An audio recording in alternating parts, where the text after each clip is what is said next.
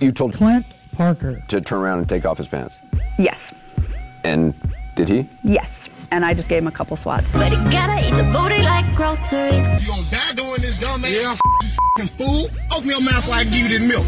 Open your f***ing mouth, man. I gotta do you like my two-year-old baby. The truth of the matter is, you were not a good baby. Well, you ain't seen nothing, my friend, until you have a flame coming out of your butthole and you need an asbestos diaper to be able to keep that flame from burning a hole in your pants. You ain't seen nothing yet. And I don't know nothing about it, but I learned quick, fast, and hurt. They call her Melinda Brown Duncan, baby. That sounds like a choice. What? Yeah, it's it's for real, for real. Yeah. I've been drinking. You told me to leave while I'm in my order while you're making out with that slut. Being in the industry with how much you take on your face. Bam! All upside his head. Just slap him. Make him make you slap somebody. This is terrible. This is terrible. He can't go anywhere. I had to take off my shoes. So kiss my black.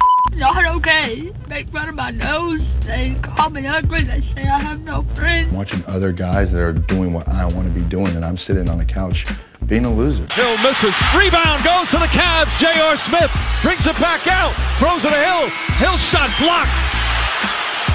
And we'll go to overtime. You get the feeling J.R. Smith thought they had the lead. He no, didn't know the score. I think exactly. That's a bad mistake by J.R. Smith. Welcome to the Stansbury Show. We're on Rock 1069. We will get to JR multiple times. We'll also get to Mark Munch Bishop Munch on Sports. That will happen at 7 o'clock this morning. You can catch him weekdays at 3 on Fox Sports 1350, everywhere on the free iHeartRadio app. Before we even get to the game, the arrivals were the story yesterday. LeBron James, one of the best athletes in the world, inarguably, I think, the best NBA player in the world currently, showed up wearing shorts with a suit, boots, and then socks almost up to his knees, and carrying a purse. That's right. One of the manliest men in America. And I'm not going to call him a bitch. I'm not going to call him, I'm not going to say, I'm not going to question his manhood. He could show up here, turn me upside down, shake the change out of my pocket, which wouldn't be much, but he could do it. So obviously, LeBron, full blown man. You can't question the manhood of LeBron James. But, bro, carrying a purse. I mean, dude, that's not like a handbag. It's not like, well, you know, I got the shaving kit in here. He's got a purse. To me, at least the purse, in the sense of like, well, dude, you could carry something in there, but like, why are the shorts? That was the thing where I was like, what are you doing, bro? They look awful. If you haven't seen this photo yet, it is online for you. Facebook.com slash Stansbury Show. This is where, dude, when I saw that yesterday, I was like, dude, just let them wear what they want. Just, just let them wear what they want, dude. If they want to wear baggy clothes and chains and they want to look like Iverson, then dude, then don't have the suit rule. Don't have like, dude, don't have it. Like, dude, this is like this is what happens when power and money go unchecked. This is like what I always talk about when like a new record comes out from a band that's like famous from 35 years ago, and nobody wants to tell Def Leppard, dude, this album sucks. Don't release this. Nobody wants to tell them. This is what happens when money goes unchecked.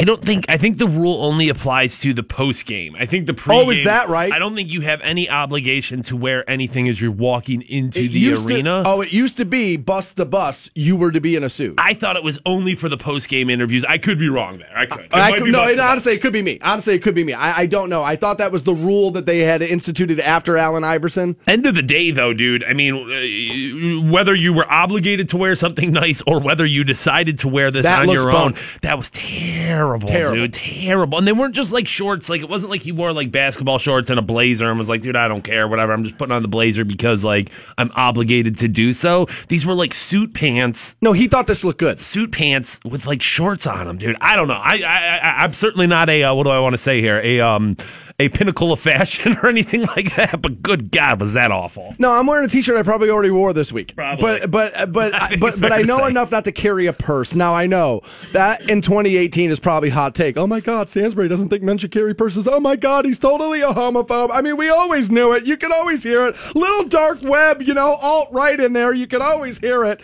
No, I was just raised in the 1980s when men didn't carry purse. Like, dude, here's what I'll say: MJ wasn't showing up with a purse. Nikki Sixx never had a purse.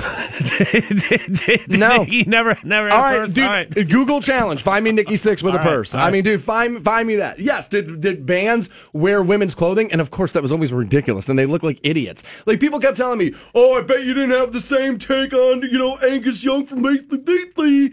Yo, no, Angus Young looked like an idiot his entire career. Yeah, I never understood He that. looked like an idiot. he was was that That was the gimmick, is that they knew it looked kind of dumb.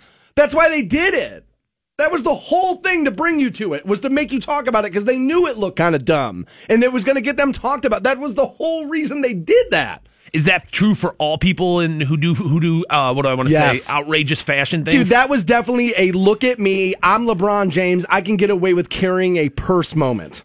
Like that's exactly what that was.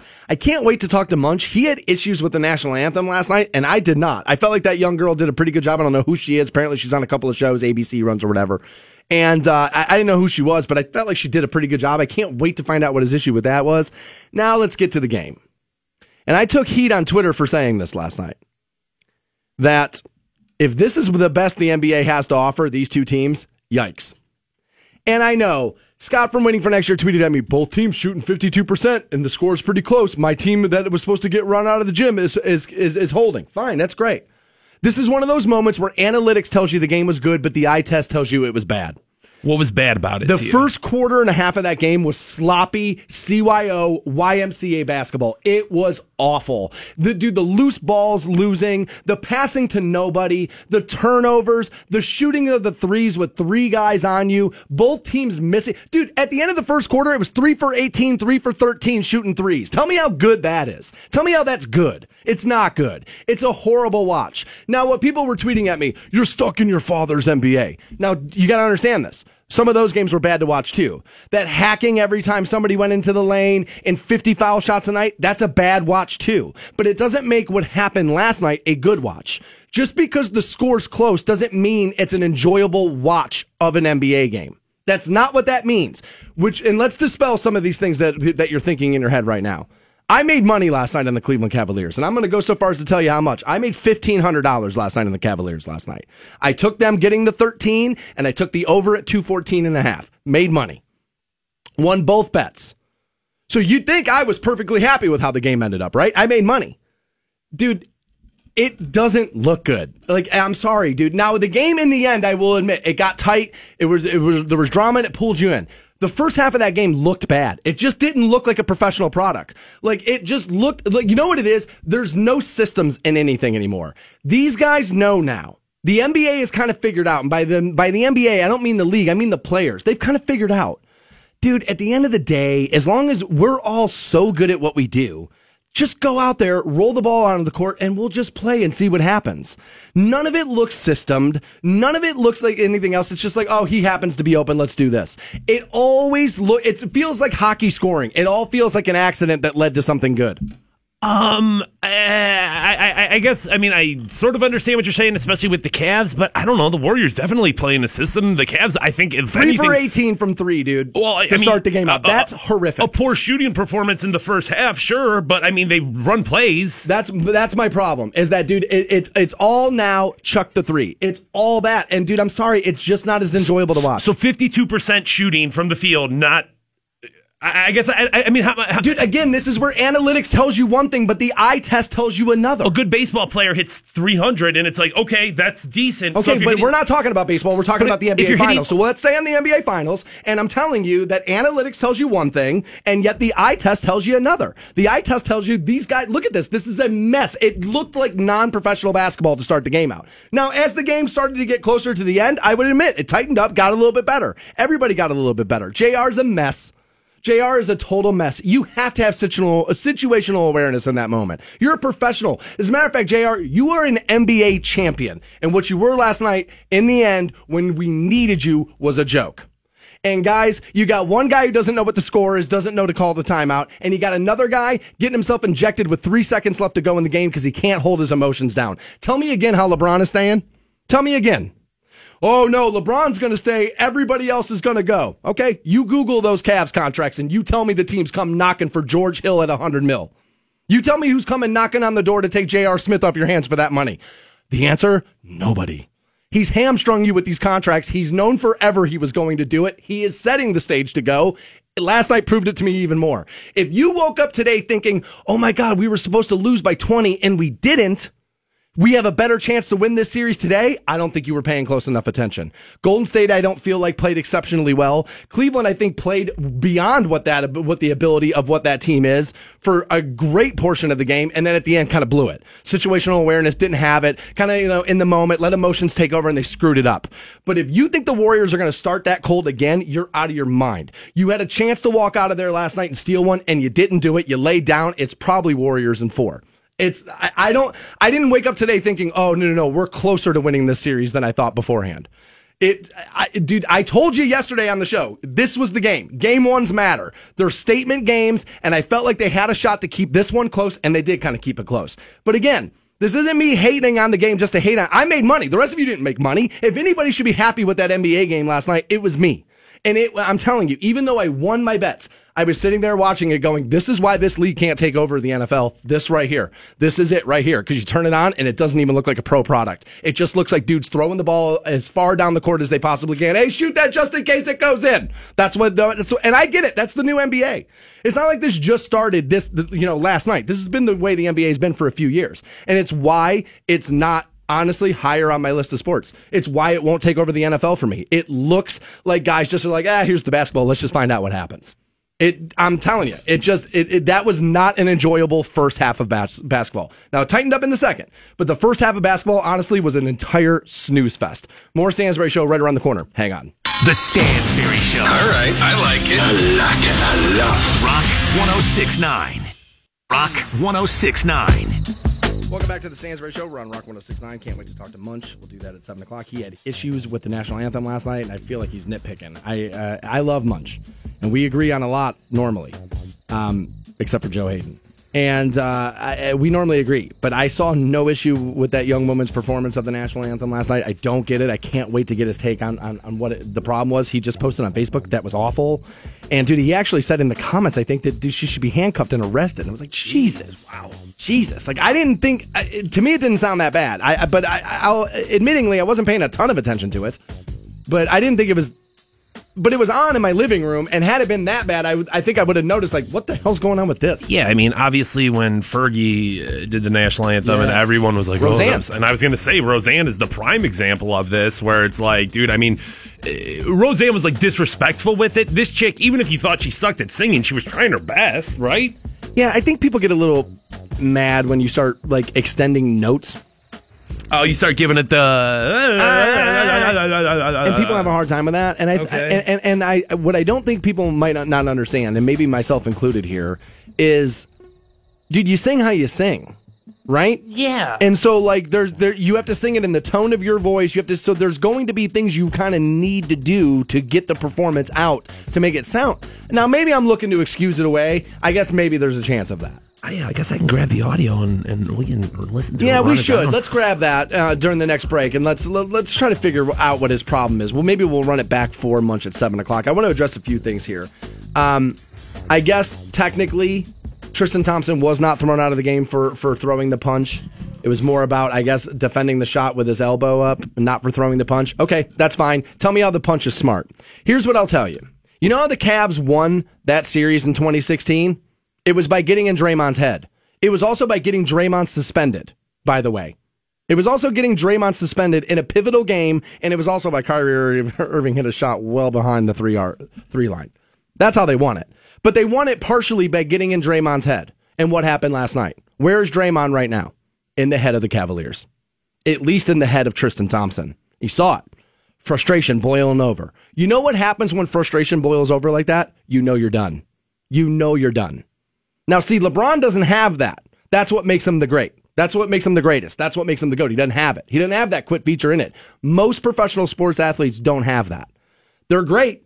They can they can have big games, but they're still human. LeBron is inhuman in this regard, where you can have him down up against the ropes and he still gives you his effort. But he had to go for over 50 last night and you still lost. And I now believe that the Golden State Warriors are in your head. I do. I think you could see it a little bit in the end of that game last night that they're already in your head a little bit. I couldn't believe when we were down 11 or we were up 11, you lose that then. Then you then they have a 10 point lead on us and we come back and I was like, "Oh my god, we might actually do this." The situational the situational awareness in the end of that game was abysmal. It was terrible. It was honestly like 8th graders out there. It they didn't look like pros. I'll be honest, they just didn't look like pros. Now, I'm hearing a lot about the refs. Okay? Now again, I bet the game last night. So when you bet games, you know what you do? You watch the refs a lot because you're worried Vegas has influenced this. And I have said for years on the program that I don't think entire leagues are fixed, but I do believe Vegas can get to a guy. I do believe Vegas can get to a player, maybe one ref, maybe this, maybe that. I don't necessarily feel as if the referees took this game away from us last night. I will say this. That turning over of that charge call on LeBron, I thought was a little crazy. You could make the argument he's still moving into Kevin Durant, which you're not allowed to do, um, from what I was told. I, I, I hope whoever told me that is right about that. That he was still moving into Kevin Durant, which makes it an illegal play. I felt like that call could have went either way. You made the call on the court to reverse it in that moment in the NBA Finals is insane. I thought to to reverse that call in that moment when LeBron's having that kind of a night when Jordan Clarkson's out there just brick, brick, brick, brick, and LeBron's going for 50, and they got a shot to do it. To reverse that call in that moment, I think was bad. And I think it was a bad look for the NBA. And I'm willing to bet if you asked like the referee committee this morning and their answer was not going to be printed or never be repeated, I think most of them would admit in that moment we probably shouldn't have done that. Yeah, that was obviously influenced by the crowd. Home and, court, right? And uh, I, I, I, I make room for that. I think people who are looking at the referees as like the cause of of of like or like the biggest you know biggest gripe you have this morning Eh, dude, basketball's a really tough game to officiate, and I think people have a tough time seeing that. It's dude, it's such a fast, like bang, bang, bang game where like there's going to be parts of that game you miss. I mean, there's going to be parts of of you, you mean calls? Or yeah, there's going to be calls in the game that you miss. Like that's just going to be a part of it. The human error. It's part I mean, of sport, right? It is a part of sport, but the thing that I that I, that I do have an issue with, and like you said, is is that wasn't quick enough. You know, he was still in it. He was in a legal defensive position right there. So like, it could have been that could have been a charge easily. Right. So like, once you're, he was definitively out of the restricted area. There was no debate. no that. Doubt about so there that. was no reason for that to have gone to that. It it it it, it impacted the game. There's no doubt in my There's mind no about, about it, it. But it is not. I, I don't think it's fair to be like, well, that's the reason the Cavaliers lost. No, I mean, anytime you lose, you can point to something like this. But if you really go back and look at the entire game tape, you're going to be able to find where you kind of fell down on the job, right? I mean, that's just the way it is. We all know that. There's going to be plenty of places you can see that. That call did not help. And I felt like it was a bad call. And in a championship series, what a weird place to do that. Especially when you have, and, and let's be real, I mean, this is a years long issue for the NBA, and maybe even like as long as it's been around, this has been an issue. But it's been such a an out an outcry of bad officiating, bad officiating, bad officiating all year, right? All year, and I, I think one of my buddies pointed this out last night, and I think this would be a good thing for the NBA to do. Um, they should have two squads. They should have two ref squads and switch them at halftime, and then that way the complaints of like, well, it's not fair, it's not fair. It's like, well, dude, doesn't we like we switch we switch? Wow, you know. So, dude, you got a player. Let's you know, we'll just pull one out of the sky who's like an antagonist. You know, Draymond Green, right? So now he's jawing at the ref for two quarters. Now, if you're a Golden State fan, you're worried. Okay, well, are we going to start to see increased foul calls on on Draymond? So now you switch you switch the refs at half, and you don't have that issue. Yeah, there's no reason you couldn't wow. do that. I mean, obviously you have the officials, you have the ability to the get them there. You have it. you got you got the money to do it, and I just think at that point it would it would it would tamper down some of this like, dude, the NBA refs are so bad, and there's times the official calls are terrible, but it but it would at least it would at Does least it open the hold on? Let me play devil's advocate. Does it open the door of we were doing great, but now it's the it's the second set of officials that are on the take, and they're going to come in and ruin it. Well, I mean, if you if you're going on that theory of like, well, maybe this crew is and maybe this crew isn't on the take, people are going to tweet that no matter what. I think, yeah, and I think less than being on the take, it's it's it's it's it's it's getting a fresh set of eyes on it. It's getting you know, it's it's, it's giving you the opportunity Well, to to to like you said, have a new relationship with that ref in the second half. I think it makes sense. Well, even just from an athletic standpoint, right? You got these refs running up and down this court like they're playing. Like, isn't there an argument for like, dude, fresh set of legs on these guys, and or for women too? Because I know there's some of those in the NBA. There's there's some there's some female refs. Like, I, why aren't we? I mean, that's the argument for me. I think like most other exhausting things, uh, there's probably some jobs where it's I mean, even this one's different. But towards the end of the day, you're getting worse. Like when you've been running up and down that court, when you've been you've been getting gas. I mean, it's certainly true with players. So why wouldn't it be true with referees? You're Who are probably less in shape than the players, right? Like, I mean, certainly getting them out there and having you know, you, if you if you sign up for a surgery, you want it in the morning as opposed to night because you want that doctor fresh, and like to have a fresh you know set of refs that just makes sense to me. Well, it's like you know, it's been in like HBO's The Wire, right now. I, now that was written by former cops and people who worked at newspapers in Baltimore. And one of the big things they did in the first season of that show was talk about how you start changing up your drug guys on the corners at shift change when the cops are coming on. And you take the guys off the corner when the new shift comes on because they're bright eyed and they just got on shift and they're all amped up. You start moving the product on them corners when the cops are on their 11th hour of their 12 hour shift. Falling asleep. You know what I mean? Like, ah, whatever. I don't care. I'm almost home. I'm, right. you know what I mean? And I don't know how true that is or how accurate that is, but it is something that kind of, it's another analogy to drive this point home. Dude, save question for Munch. Because, dude, I got to tell you, I, I I don't know the answer on why not to do that. It actually sounds like a halfway decent idea, but there must be something easy we are missing. I don't believe the referee stole this game from the Cavaliers. That call impacted the game. There's no doubt about it. Um, I thought it was a bad call. I don't know why you make that call in a championship series, especially in game one. I just think it's it's very crazy. You're you have now, if you're an NBA referee, you've set the standard of where you got where these whistles got to be now for the next like let's hope six games. Like you know what I mean? Like you've set the standard on where it's got to be, and I'm not sure that's where you want that standard for that whistle to be in that moment, or that kind of play call, or you know what I mean? That kind of officiating. I knew it was bad. Here, here's all I'm going to tell you: is that officiating's bad in all sports. And as a guy who bets sports routinely, as a matter of fact, I'm already looking. The Cavs are getting 12 and a half on the early line for game two. Probably bet it. But as a guy who bets sports and has ripped up betting tickets in front of my TV a thousand times and all that stuff because I thought of like a referee got involved, I never once last night thought to myself, this bet that I made is in serious danger because the referees are out to get the Cavs.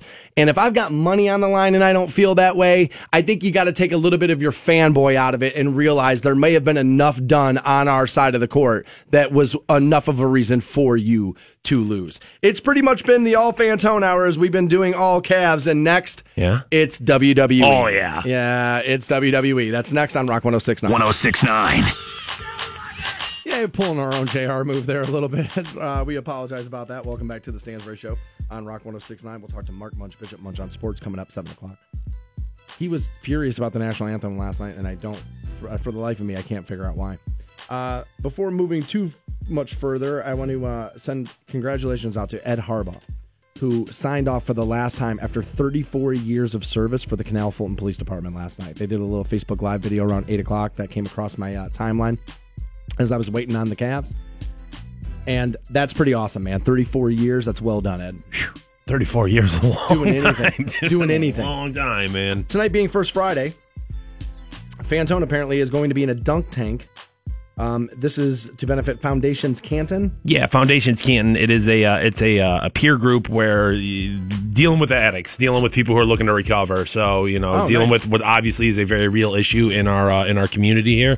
Seven to eight, I will be in that dunk tank. Come down to the drinking party for it. Um, but seven to eight on the corner of Court and Second Northwest. That's a cool thing you're doing, though, though, dude. Well done. I've done that a couple of times. No, it's the first time I've ever done a dunk tank. I'm uh, Really? yeah. I'm kind of. Well, I, I'm not, not gonna say nervous, but like I'm excited. Oh, dude, I had to do one on on on East Fourth one time um, for Indians home opener. I did one in the freezing cold in the flats one year for some stupid thing we were doing. Um, I've done it for Lamar Sharp a couple of times uh, down in Market Square. And that's uh, that's always been a good time, and dude, you know what I mean. People get a kick out of it. The, it, it I will tell you, you're gonna get over the amount the, the amount of people that just walk by and smack the thing and think it's funny You're gonna you're gonna be over that in like five minutes. I was going to say that sounds bad. But again, like I've normally done it at children's events where parents don't stop their kids from being little turds. Okay. And so they, they think it's, well, my kid did it and it's Okay. funny. It's like, no, dude, like you start to get a headache going up and down in that thing so much. Make sure you cross your legs underneath the seat. You're Okay. tall, bro. Like you can hurt your you can hurt your ankles and your legs for sure in one of those. I will. Uh, I will do that for sure. I'm glad I have somebody giving me advice because I'm walking in there like an idiot. So seriously, put your legs underneath uh, like where the seat is, and Yeah. cross your ankles over one another, and kind of bend your legs back behind you as much as you can. All right. And and dude, you're honestly, I don't fall underneath the, the like the the amount of water, and you're taller than I am. Now so you may have. Well, what I'm saying is, do you may have to sell it. You may have to sell the. All right, let me push myself down underneath Okay. the water again. Okay. Like I had to do that a few times, so the kids actually got like the gimmick of it. Like, Okay. because I like the first couple times they dropped me, I was standing there up against my waist because I'm tall. You know what I mean? Like I'm a big dude, and I well maybe, maybe my problem is I was so big I was pushing all the water out of the tub. Maybe it's just buoyancy stands right, just floating up just there. floating there. Uh, but dude, if you don't think I'm coming down there with my Nolan Ryan rocket arm, dude, and There sending- it is, dude. and sending you into the water, you are sadly mistaken. Seven o'clock tonight is where you'll be able to find me, corner of Court and Second Northwest, putting Fantone, dunking them down there. Well, you know what? You're a heathen. We should baptize you anyway. it's the way it works. It's the way that works. Speaking of heathens, in your heathen ways, and I called this early, and I, I was I don't even watch this stupid stuff, but you just can tell the gimmick from a mile away. John Cena, Nikki Bella, rumor is, reports are, back together. Shock. Who did not see this coming? Like, at some point, I guess you're always refilling the cup with young kids, but it's some, like, dude, when do adults start going, oh my God, you're just raking me over the coals to get me to watch this stuff? when when when when was friend's going to stop doing it with Ross and Rachel? You know what I mean? Like you never do it because there's always that draw back into it. Yeah, I guess there's an argument in that. I mean, like how, totally you- well, we were on a break, you know, and it's like, well, it, it, it's a it, it's a tale as old as time, right there. Um, and what I think happened here is, I think there probably was, and you have to remember, like this is all months ago because they filmed their their TV show um, Total Bellas, and then they have to produce it. Like it's not like WWE where it's like it just comes out that week and it's live. But eh, I- I'm sure there was some rockiness in the relationship. I mean, I think that's you know at the end of the day pretty unco- or pretty common for people, even celebrities, where it's like I don't know, we're about to get married. I- Maybe I don't want to do this. And there was that, and then they saw the like, all right, well, this is a storyline we can lean into. Now, was there leaning into it? Was there like, well, dude, yeah, we're gonna push this thing as far as we can uphill? Yes. Of course there was, but I think there was truth in it. uh, Of like, well, maybe things aren't going well for them.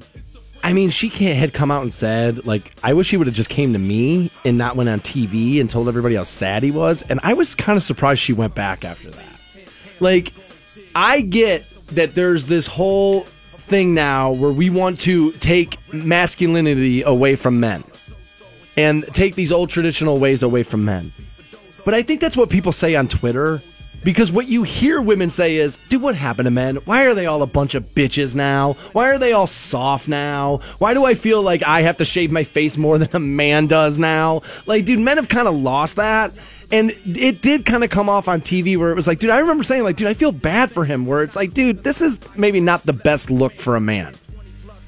As a guy who's been guilty of it, I've done it. Oh yeah, It's not a good look. No, no, no, no, no, dude. Uh, heartbreak is a terrible look on anyone, dude. I mean, you can you can point back to your own personal life. I'm sure you can point back to friends of yours. I'm sure you can point back to coworkers. But like, dude, when you get when you get it taken away from you and you didn't think it was going to happen, dude, the worst of us comes out. So y- yeah, I mean, there is a little bit of like, but dude, I mean, the guy's got to be worth a hundred million dollars. You know what I'm saying? It and close, and yeah. so it's like, dude, yeah, whatever, John. I'm coming back to you. I um, I don't want to alarm anyone, Okay. but over the last 25 minutes, Okay. I have had shooting pains start in the center of my chest. Okay. Now, this only normally happens when I eat poorly. Yeah. And I haven't been. There was a little bit over the Memorial Day weekend where I was like, all right, you know, it's your birthday, it's Memorial Day weekend, let's eat a couple of things. And I did, but I got it right back on track before the end of that weekend. and it's Friday. You know what I mean? So that's that's. I mean, you So- already you already crapped all that out. I would think so. Like that's not that's so that's not it. But it's like, and people, you know, I, so I texted a friend of mine, and she was like, "Dude, it's probably just your anxiety kicking up." And I do have some of that. It does happen, but I don't know. It feels a little different. What's different about today, like anxiety wise? Is there something going on that you're like you got it? You feel like you got something? Well, like so, like so, probably isn't that? I mean, and I, remember you making this complaint plenty of times, probably a year ago, where it's like, dude, my god, I think I'm Yeah, but I thought that was all eating because it stopped once I started eating better. That's what I was going to say. Is you haven't, you haven't, you haven't, Not even, you haven't clutched your chest like you were about to croak in a, quite a while, dude. So no, that that that's a little concerning to me. I'm a uh, dude, I dude, I might die. you might die, dude. I might die. You might. Dude, somebody get me booked on The View so I can beg Nikki Bella to have sex with me before I die. No, I'm serious, dude. Something does not feel okay. And I and and, and unfortunately for me, you are in that stage. I am, and then that stage of life where it's like Do you kind of have to take it all seriously now. Yeah, like, for sure, man. You're on the wrong side of forty, dude. Oh, for sure. You could die at my age for sure. Yeah, there's no there's there's no doubt about it. So like, I mean, do you have any arm numb- numbness, or was there any you know is there any other symptoms you have going on right now? I mean, my head doesn't feel great. Did you eat anything this morning? I'm drinking my first protein shake of the day. Okay, but uh, and uh, but no, I mean nothing out of the ordinary. It's National Donut Day, and I didn't even do it yet. I uh, I don't know, man. I'm worried about you right now, dude. I mean, here's not the gonna other- lie. I've had less caffeine coming up on seven o'clock today than I have the rest of this week. I'm That's not that I'm in the middle of my first cup of Dunkin' Donuts, and I normally have three throughout the show. Right. And I'm I'm, I'm, I'm only at the halfway point of my first one right now. So I'm behind my normal caffeine intake, so I don't think that's what it is. But there's a little bit of me that's just like, man, I don't know, because I don't normally when when your chest starts to free, you get a little pain through your anxiety. Your brain's moving like 200 miles a minute and all that, and I got none of that right now. Yeah, I was gonna say. I mean, you kind of seem worked up about the calves, but that's not anxiety. You know what I mean? Like that's not. No, who, that, who that- cares? there's a little bit of that. That's like, all right, did you kind of put this on a little bit? You know what I mean? You're upset about what happened, but like, there's not. No, no, no, that's not it. I, I don't know, but I honestly, dude, I have a little bit of fear of what's going on right now. So we'll take a break. I'll die, and then Munch will bitch about J.R. Smith and the national anthem for some reason. That will happen next on Rock 106.9. The Stansbury Show, Canton's Rock Station. Rock 1069. 1069. Welcome back to the Stansbury Show on Rock 1069. It's Friday. It's 7 o'clock, so it's time to talk to my very good buddy, Mark Munch Bishop, Munch on Sports. You can catch him weekdays at 3, Fox Sports 1350, everywhere on the free iHeartRadio app. Munch, you know I love you, brother. You know that. You know I well. What, what did you do now that you want me to forgive you for? No, no, no, no, no. I don't, I don't feel like I need forgiveness. I feel like you might need some Stansbury forgiveness.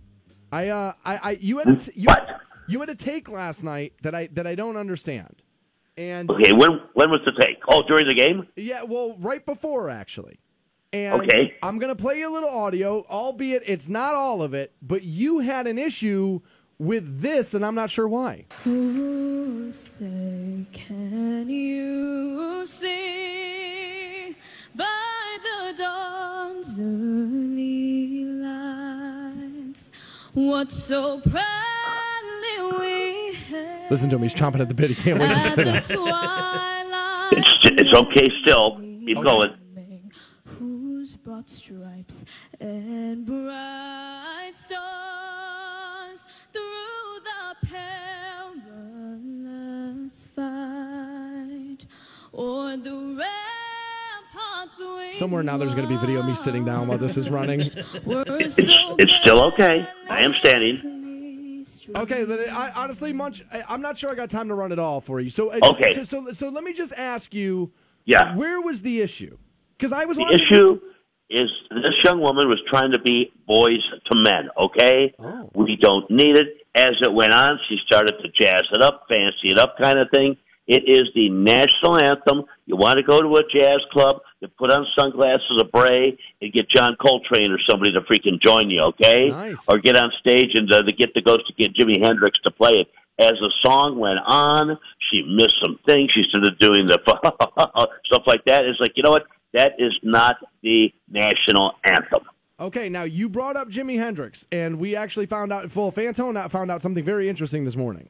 Yeah, I mean, a lot of people had issue when he performed the, you know, the uh, the the national anthem at. Well, that's why I said bring him on too. You know, if you're going to taste it, we can keep it going. Okay. Okay. All right. All right. Okay. Then I can't necessarily hate your take. I was watching, uh, you know, the game from my living room, and I and I had it on, and I didn't notice the national anthem one way or the other, and that's why when I read your Facebook post, I was like, "Well, that's a little weird." Like that, I felt like it came out of nowhere, but maybe I just did. Maybe I wasn't paying close enough attention to it. Um, she did better than Roseanne. I'll give you that. She's probably having a better. Yes. Week. She's probably having a better week overall than Roseanne. I want to get to the game now, Munch. Um, We have to. let's. Uh, yeah, we do. Yeah, we uh, do. We do. Come on. but I want to start with the NBA refs because that's where everybody feels like this game went bad. It feels like, you know, most Cavs fans feel like they got robbed last night. I see it a different way. However, I do agree that reversing that call on that charge in that moment in a championship series, even though it's a it- it's a flip of a coin call, because technically Right. he's moving into Kevin Durant, but the the call on the court, if memory serves, was charge. To Yes, it was. To reverse that call in that moment is almost egregious, right?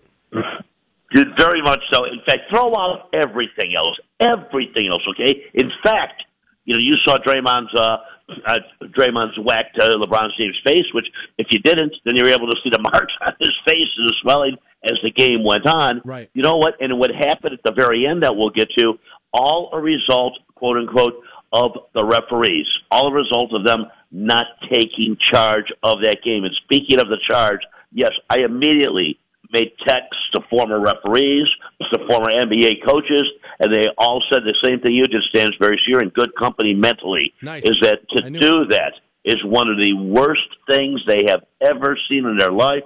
It was criminal. And if you want to toss out, you know, um, Hill's missed free throw, that's all it freaking took. Then, of course, JR, who may go down as legendary scoundrels in Cleveland sports history, toss all that out.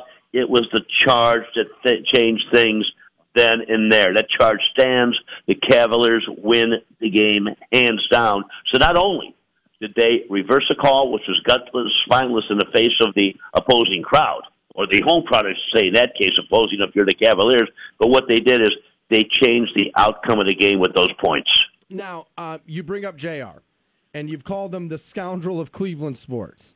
I said he may go down as a scoundrel of sports. So what you texted me earlier today is true that the, the, the party's over. Turn out the lights. I think the party's over. I really do. But I've but I've said from the beginning of the season there would be no party. That that we're not in a party right now. That this is not a party. That essentially what we are doing is we went to a gathering at somebody's house and there's one cool person here. His name is LeBron James. That's not a party. There's one cool dude sitting around the living room. And But Danny, hold on a second. They walk away with a W last night again. They did not. But I'm just asking you: Is it a party? no. Are you still are you, you still saying they're going to lose the series? I, I think they lose the series. I've, I've I've been adamant all year that they would lose the series. I and, and I'm not changing it now. I think if you woke But now, up- well, haven't you been adamant too that they weren't going to make the finals? I, no, no, no, no. I said you can never count LeBron James out of going to a final, and that the East is weak enough, and that especially with Gordon Hayward and Kyrie Irving out, I knew he would skate. I knew he would get in there. Now, I think if Kyrie and Gordon Hayward were healthy, that series goes different. I, I really do. I mean, dude, it took seven games. You know what I mean? And like, dude, this is a guy who was skating through teams a year ago, and now it's taken seven games. So I, but I, I, I, I had him in the finals. I don't think they can win it. Now I could be wrong. I want to be wrong. I bet the game last night, made money. I, you know what I mean? So like, I'm happy enough. But I, but, but if you look at the point is, is I, want to talk about J.R. Smith here a little bit because I feel like this is a little bit revisionist history because I think don't get me wrong, he was an idiot last night and he botched it. Okay, but are we NBA champions in 2016 without J.R. Smith? And I don't think I don't think we are.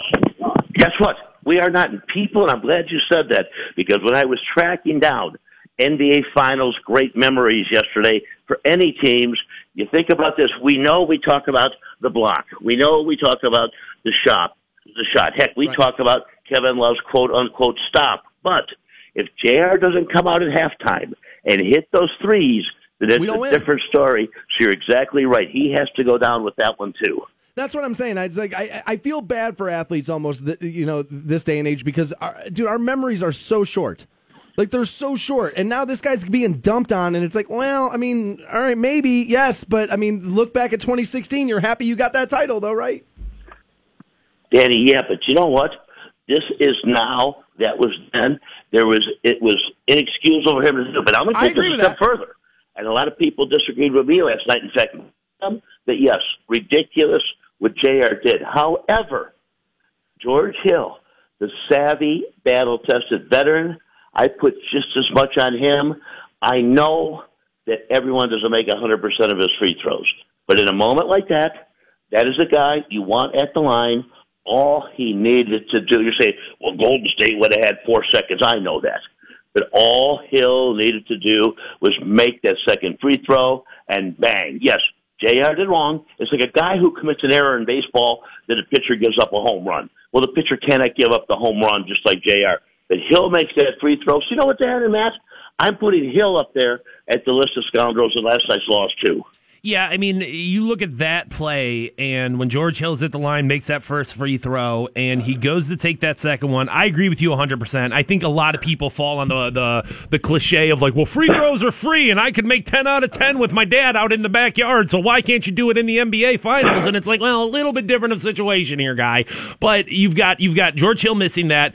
Um, you've and got that guy couldn't make 10 out of 10 yeah, dude, he's totally lying about that. yeah, he can't do that. You've got you've got um, J.R. Smith, who obviously made a knucklehead move right there. But if you go back and look, Draymond Green was well within the key before he should have been, and there was another point of like, boy, referees. So like, there's a million different things I think we can point at last night and say, you know, this was the issue, this was the issue, this was the issue.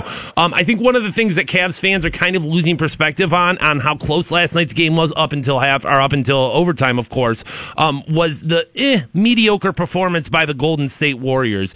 Do you think game two they came they come out and play that same game that they played game one? Well, number one, you talk about a mediocre performance. I saw him hitting a lot of threes, bro. Bottom line is, did the Cavaliers have something to do with it too? Because the Cavaliers were all fired up, and I saw some pretty good defense too out of the Cavs. Oh, and by the way, I saw some real nice defense on Kevin Love, who should never, ever be on Steph Curry. We saw. Kevin Love snapping those three-quarter court passes. So this one is dangerous. This one is real dangerous. I still have the Cavaliers winning both at home, but this is one of those, as of today, this is one of those that uh, please be on guard, guys, because you know what? Vegas said there'd be one game that was going to be a 21 22 point game. I do not see the Cavaliers beating them that bad, so it would have to be in their favor. Very dangerous game. Is the team uh, deflated? Is the team ready to fire back and get it done? That is the question to ask, and that's going to be on Ty Lue and LeBron and those guys to keep them fired up. I think you bring an excellent point. I think if you momentum's all Warriors today, there's no doubt. There's no doubt Yeah. about it. If you wake up today and you're you're a Golden State Warrior, you're Steph, you're you're Clay, one of those guys, KD, you're thinking, dude, that was as close as they could get, and they couldn't finish us off. This team's got no shot against us. If we come out in game two and we're even warm a little, we put them away easy. And I think if you're the Cavs, now see, LeBron doesn't have this. LeBron, no matter what the situation is, he's going hard. But guys like JR, guys like Tristan, who showed his emotions, couldn't keep him in check, got away from him at the end of the game, three seconds to go, something like that, that shows me where you are at mentally. You're not prepared. You're not ready to go the full limit. Somebody can get underneath your skin. And if you look at this, I find this to be very, very, very, very interesting. The Cavaliers won that series in 2016 partially because they were able to get in Draymond's head. They were able to get in there and agitate him and, and make him lose his emotions. He actually got suspended game five. That series maybe goes different if he doesn't. And now what's happening in the finals 2018? They learned their lesson. We'll get in the? Cavs' head. We'll get in the And you know what? Exactly. When they went to overtime, I'm going to be blunt with you. I knew they could not win that game. Me they too. could not keep up with them Me in too. overtime. And you know what the sad thing is? Tristan, all he needed to do was wait till Sunday, y'all. You know what I mean? Right. That's it. Uh, That's all for you gotta Living, do. Livingston taking that shot again showed the class, which is very little, of the Golden State Warriors. Very little class. But you know what? I understand that Draymond. Oh, guess who he was talking about? Tristan's lady, Right. which is easy to do, but still, he's the guy you got to goad. He's the guy you have to go after. He's the guy that you got to get inside his head. And you know what? He picked that one up early in the game. Come on. You're standing next to him on the court. You're not going to say stuff to him like I'm coming for you, sissy boy, and stuff like that, and let him get uh, you know get loose up. You know, here's something else you got to look at, guys. Flagrant two foul on Tristan, of course. Two points, three points you get spent in the game. However, the flagrant two foul was for him hitting Livingston after the shot. There's still a shot that he could be suspended, and guess what else? still a shot. Love could be suspended. If you watch it, he took a couple steps onto the court. You're not allowed on the court. Wow. Let's just see if they do that. And you know what? Right now, is it a, did he rush out to join the fight? No, but it would be par for the course if they would say he's done for game two too. Wow, there's Mark Munch Bishop, Munch on Sports. Catch him weekdays at 3, Fox Sports 1350. You can find him everywhere on the iHeartRadio app. Munch, have a great weekend, man. We'll talk to you again next week. Gentlemen, the sun is shining. Remember that. That's absolutely 100% correct, and we're happy for it. This Roseanne controversy will not go away, so we'll wade back into it next on Rock 1069. Good morning. The Stansbury Show. Or the God of your choosing. Best morning ever! Kent's Rock Station. Rock 1069. What's going on, guys? You got Stansbury here for Dunkin' Donuts, and here's what they know. We all have our favorite ice cream flavor, whether it be cookie dough for you, for me, it's pistachio. Other people really like butter pecan, and Dunkin' totally gets it. They know we love our favorite ice cream flavors. That's why right now they've got ice cream inspired iced coffees in the flavors you love pistachio, cookie dough, and butter pecan. We know that summer's ice cream season, man, so stop by your local. Nine. Welcome back to the Stansbury Show. We're on Rock 1069. Online for you, WRQK.com. Passing out Slayer tickets 830, June 7th, that show. So, this Roseanne thing kind of won't go away. And now, I know there's a Samantha Bee argument in this, too, and we're going to get to that at 830. I need to keep these things separate. I got called out by the audience last night when I posted the podcast. They're like, not a mention of Samantha Bee, man. Just another, just another example of leftists run amok. No, I hadn't heard the Samantha Bee story until after the show was done the other day because she's on cable and nobody cares. That's why. Now that it's hit every news outlet in the world, we'll address it today at 8:30. Not everything's agenda based. Not everybody's out to get you. It's time to iron that tinfoil and reshape your hat, bro. Everyone's out to get that person. All of us are. But there is a take that I have had from the Roseanne issue from the beginning. And of course, people laughed it off and thought I was crazy because it sounds ridiculous unless you've been in her position. I said, I feel like there's a be careful what you wish for component in this. The landscape of the audience is vastly different than it was the first time she was around. I made this analogy the other day. I have a hard drive full of show promos from an afternoon show I was on. There's 50 of them in that in that hard drive that were used as recyclers to make you want to listen to the show more. Not a single one of those 50 jokes could be on the air today. Not one. I previewed them all again last night to make sure I was right. Not one of those would be acceptable today. The landscape has changed. She's older. The hours are more demanding. And I said, I feel like the little of this might be engineered, or if not at least engineered, maybe I don't care. So, and I said it. I threw myself under the bus earlier this week. I have the job I've always wanted, but you still get fed up with it. And there are times with with my keyboard or with even the microphone, and it's not professional. It's actually the least professional thing you could do. There have been times where I thought maybe this will end it. Maybe this will be the thing that gets done when I'm too afraid to do, which is walk into my boss's office and go, you know what, dude, I don't want this anymore. There are times when you feel like that. Now, I don't feel like that this morning. I feel great about this this morning. But are there times in a 20 year run where I have felt that way? Absolutely, I have. For sure, I have. And so I don't think it's crazy to think that Roseanne could be in that place. And sure enough, the ex husband now, Tom Arnold, is with as he's talking to Anderson Cooper, said it was going to happen, it had to happen, and more so, I think she wanted it to happen.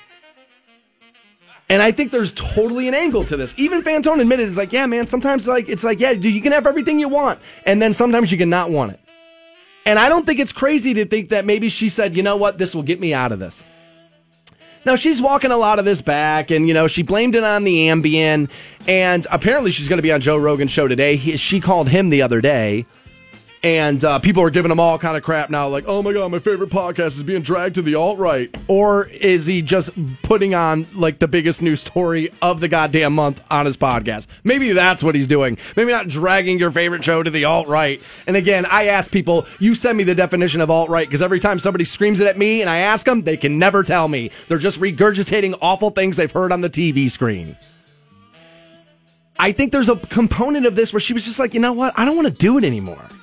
The only thing I'll say about this is that doesn't doesn't doesn't Tom Arnold ex husband, who has famously ra- ran her name through the mud, has been very critical of her, has been. And the president. Well, yeah, and I mean, like, so, like, there's a Yeah. little bit of me that's like anything that comes out of Tom, Tom Ar- Arnold's mouth We about? Roseanne, I have to be like, eh, I don't know, dude. This Okay, is I don't think this, that's unfair. This is the same Tom Arnold who's like, dude, I swear to God, man, I've got tapes of the president dropping n bombs on the Apprentice set. I've got tapes of it. And he doesn't release them, and it's like, well, dude, you've been saying that for the past two years, and it's like, well, where where, you- where we at here, bro? Like, if you had him, you you, you drop him. and now he'll be like, well, I don't want to, you know, put my family in jeopardy, and te- there's a ten million Saying you have him, put your family in jeopardy, so you might as well just run him. Uh, yes, so, I, so that's that's the thing that makes me like, mm, dude. Tom Arnold talking about something with Roseanne.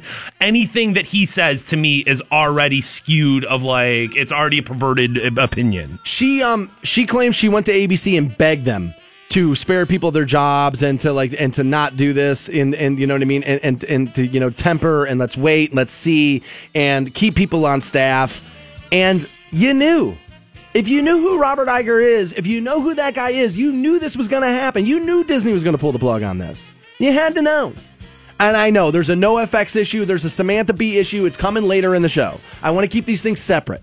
I know they're happening in the same vein but I do want to keep them separate I I kind of agree with Tom Arnold here, where I can't be surprised that Roseanne, a person who has been loud, outspoken, brash her entire career, who believes in things like Pizzagate. For those of you that don't remember, Pizzagate was the theory about child sex rings associated with pizza parlors, I believe, around the D.C. area, right? Mm-hmm. And they had pretty much claimed that Hillary Clinton was like like a ringleader of this, right? Mm-hmm. We ended up finding out not a whole lot of truth in that. As a matter of fact, I believe the answer was absolutely none. Now, do I believe that there's maybe a pedophile ring in Holly, in in Washington D.C.? Sure, there's one in Hollywood. You mean to tell me the powerful people that run the country don't have one too? Sure, they do. I was gonna say. I mean, I think if you Sure look if you look anywhere, there's going There's to gonna be, a pedophile, ring. Right, absolutely, there is. For sure, there is. So I have no problem believing that. I have no problem believing that good people, senators and congressmen that you think are good people, are secretly banging kids behind closed doors. For sure, that's happening. For sure. How many times we seen a guy get busted with one of the pages? It happens all the time. Like, so it, it's not crazy for me to think that something like Pizzagate is happening, but to link Hillary to it with no evidence is where you lose credibility and those kinds of arguments. You, the moment this happened, people were like, "I can't wait to hear your take." I was like, "What do you think my take's going to be?" My take's going to be it's 2018. We've seen 20 people lose their job this way. We've seen people powerful lose their job this way, and that nobody, nobody is impervious from this anymore. Whether and it all depends on what your boss thinks and what they want to do. Now, I know what you're screaming, the Samantha Bee thing, and again, it's coming at 8:30. Here's what I will tell you. Is there a double standard in this? Yes. Yes. But welcome to planet Earth, adult. If you didn't realize by now that life is unfair and that life will never be fair, honestly, I think it's time we start pushing you off cliffs. I really do. There are double standards in life, and it's going to happen. These people who run these networks have the right to do what they want. Now, for the record, I feel like nobody should lose their show. I don't believe you should lose your show over opinion. I really don't. Even if your opinion's repugnant, even if it's awful, I still think you shouldn't lose your show over your opinion. Now, if your actions, especially when your opinion is about one person, you start going crazy and start to say, we got to round up this entire group of people and kill them all. Like, that's crazy. Like, then, okay, all right. There's going to be lines, right? But if your opinion about one person and it's not a group and it's not class action like that, then I'm not sure people should lose their shows over stuff like that. You start doing actions, we find out you're raping people, we find out you're sexually groping people, you're punching coworkers, we start doing stuff like that, yank shows away. But over what people think, we're going to legislate the way people think? I mean, dude, you're begging for 1984 at that level. You're begging for it and gonna get it. I feel like you already are kind of getting it. Big Brother is here. It's us. We were always afraid of Big Brother being like this big corporation that was going to hold us down. No, no, no. We're doing it to one another. You're not holding up your end of my moral stand ground, so you gotta go. That's who we've become. We have no resolve. We have no strength. We float in the wind. We flap in the wind. I'm almost embarrassed of who we've become because I don't even recognize us anymore. I don't recognize who we are anymore. And there is a double standard in this. And I do want the party I most closely align with to start holding everybody accountable on the same line. Because if you don't, your argument just sounds ridiculous. You just sound stupid. Pretending there was any big, huge difference. And again, we'll tackle Samantha Bee at 8:30. And believe me, you can hear the sound of my voice. I've obviously got opinions. But there's a double standard here. Quit crying hypocrisy to me. To me, if you're crying about that, what it sounds like to me is you woke up today in America and had no idea up until this point that life was unfair. And somebody somewhere along the line dropped the ball on preparing you for the world that you're in. More Stansbury Show is right around the corner. Hang on. The Show. I have got get in on this. Rock 1069. Yo, guys, Fantone from the Stansbury Show. In summertime, it is officially upon us. And let me tell you something no matter what you have planned for this summer, whether it's going camping, going out on the beach, maybe out on the boat, going swimming, whatever you want to do for summertime fun, it is going to be a lot easier when you don't have to worry about glasses or contacts. Which is why I want you to talk to the good people at the Roholt Vision Institute. They're the people who did my LASIK surgery two years ago, man, and I am still seeing 2020 crystal clear. 1069. Welcome back to the Stansbury Show on Rock 1069. We'll pass out those Slayer tickets coming up 8:30 when we're uh, tackling the Samantha Bee issue because I got I mean dude I mean people were all in my DMs last night. You know, I think you're showing your bias a little too much. I mean, you've talked about Roseanne a thousand times, but you're not even mentioning the Samantha Bee thing.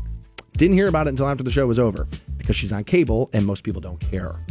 But now that it's gone worldwide, we will address it today at 8:30. That will happen.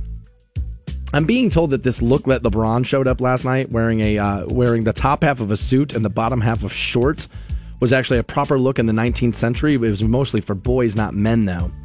And um, I, I'm sure, I'm sure it was once upon a time the thing they do. And I get that fashion is cyclical. I do, I do understand that. But bell bottoms were hot in the 70s. But if you saw a picture of me today on Instagram in them, you'd be all over me on, them because it's not the standard today. Yeah, I mean, if LeBron came out wearing like a powdered wig, we'd all be like, "What the hell is that, dude? What are you doing? What, what is that? What are you doing?" Eh, and the thing I'm going to say about this is that I think this is just like any other fashion thing where everyone's like, "Oh my god, this can't believe that this person wore this." It's like, yeah, nobody's going to wear that in the real world. He wore it in the real world. Your argument holds up better when you when it's like, "Hey, guys are wearing rompers," and you've never seen a guy in it outside of like variety.com where they're trying to tell you people are doing it. This is a influencer. This is a mover shaker. People will follow suit doing this. I think there is a chance he could create this trend. People kill each other over his shoes. You don't think they care about what he wears when he's not wearing those? I, let me know when you see it. You know what I'm saying? Like, I, until I see it, I guess I'm, I'm just gonna. There's, there's been. I mean, look at the, look at the way that like you know a million different celebrities or, and, and athletes have like dressed, and you don't see that in real world. I think part of that is that you can't afford it. But if you don't think there's going to be a Men's Wearhouse version of what LeBron was wearing last night that some dude can get for 300 bucks, I think you're crazy. I think that's totally going to happen. Now he was probably wearing a $10,000 suit. But you're going to be able to get the Men's Wearhouse version of that, I would think, because I think he's going to do it again. For me, it's the shorts are bad, but the purse is worse. It's like Jesus, dude. That it can't even be argued that it's like, well, part of your garment bag thing, and maybe you got some post game stuff in there, you know, a little deodorant, whatever. I mean, dude, he was carrying a purse. Yeah, the thing with that is like, what are you carrying, bro? Like, uh, you, you every everything you have is like should be in your pocket. Well, it should be taken care of. You know what I mean? Like, yeah, you're gonna have stuff. I mean, like you're gonna, you know, going from the from the from the bus to the to the locker room, you're gonna have some stuff with you, but like. What?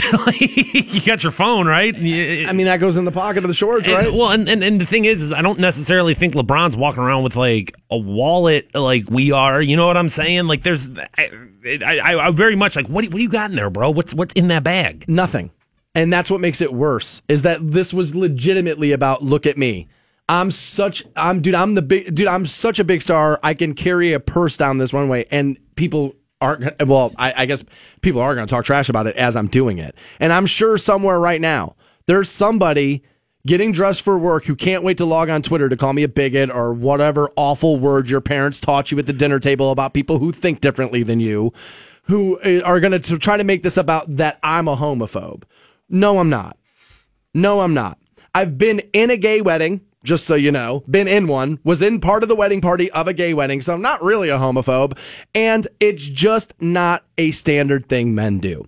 And for people who want to just be like, "Oh my god, yeah, what's the big deal?" It's like not that it's a big there's nothing wrong with it. It's just it is something that's out of the normal. And so I'm going to pay attention to it. I am going to focus on it because it's something I'm not used to seeing. Doesn't make me hateful, doesn't make me bigoted. It makes me, you know what the word is? You know what the actual word for that is? It's observant, you moron. Quit looking just to sling insults at people who think differently than you. It's starting to get really annoying. And again, not to harp on this too much, but I think it's how you got the president you hated. More Stansbury show, and we'll also pass out those Slayer tickets at 8.30 on Rock 1069. The Stansbury Show. That guy knows how to party. Rock 1069.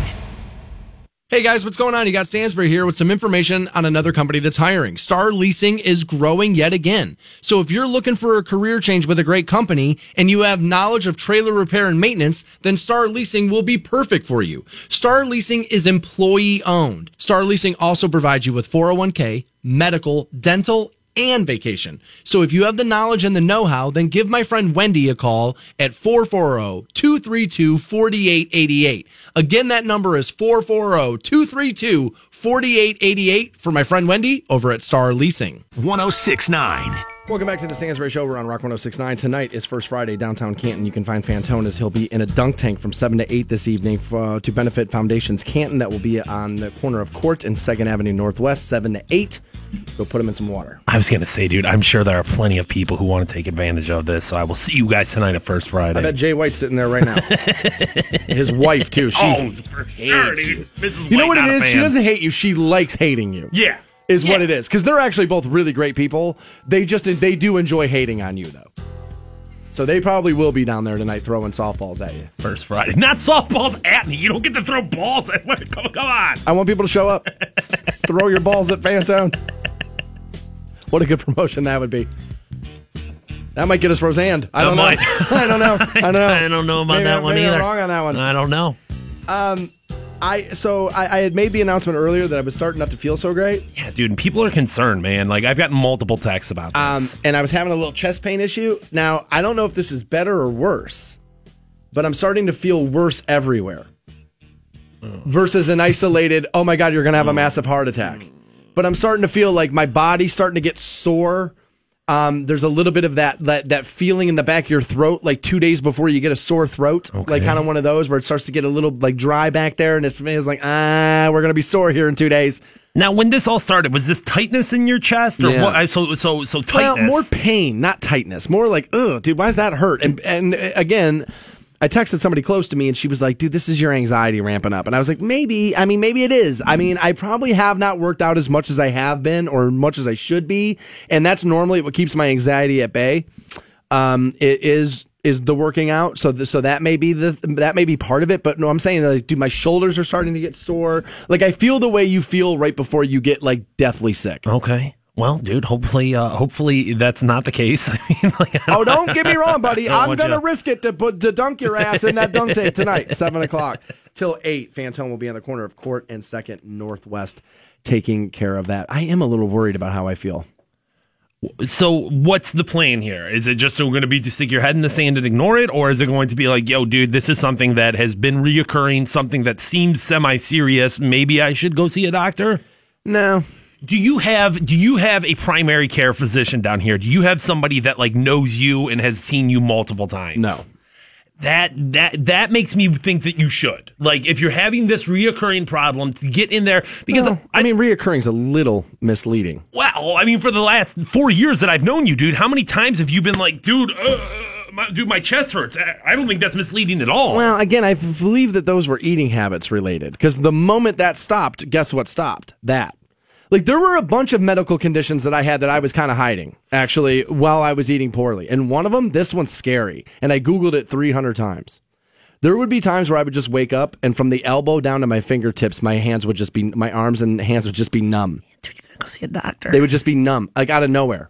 Like I would just wake up and do that. Guess what? When I cut out sugar, hasn't happened once. Not once. Not once has that happened. And it just goes to show you, dude, you are what you put in your body, dude. Garbage in, garbage out. It's the way it works. Yeah, but dude, there's there's decades of garbage that's still stuck in your body there. So Kevin Smith was talking about this because he just had a massive heart attack, and they were talking to him about his cholesterol, and they, they you know, they gave him drugs, and he thought that that meant that that was going to yank all that out of his body, and they were like, no, dude, once it's in there, it never goes. yeah. Once it's in there, it's there. No drug. He's like, we're we're, we're just making it possible for you to live with it. It's but once it's in there, it's in there. That's uh and that's kind of the concern there is that like you Dude, I ate poorly. And by poorly, I mean terribly. Like, I would add extra things to food that I brought home from restaurants. And, like, I would, you know what I mean? Like, I was nuts. I mean, I ate, dude, sometimes I would eat $22 worth of fast food just by myself. Wow, dude. Wow. Just sitting there. That's that's insane. The amount of times I've done that twice in a day And it- would blow you away. and like okay so a bunch of abuse on your body via food um let's not negate the decades of drug abuse either you know what i'm saying like Well, a lot that adds in up there. a lot of booze in there A lot of booze in there. a lot of stimulants in there A lot of stimulants in So, there. like, yeah. and- not so much anymore, but yeah, back in the day there was a lot. right right right right right i mean but that's Well, that's but they take their toll. That's what I was going to say. They is do. that like is is is you don't get to just be like, well, I quit doing that, therefore all the all the negative repercussions. Now, don't get me wrong, it's better to quit than not quit. This but is, this is where people are going to be like, "Oh my god, it's Friday. Why are you bumming us out?" But I don't care.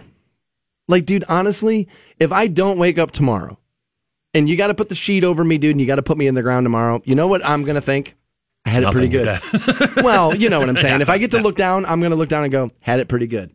Came and go as he went, did everything he wanted, d- d- uh, chased a dream and accomplished it. I, I, dude, there's a lot of stuff I get to check off the list. Now, what some of you are thinking is, yeah, but you never had kids. Right.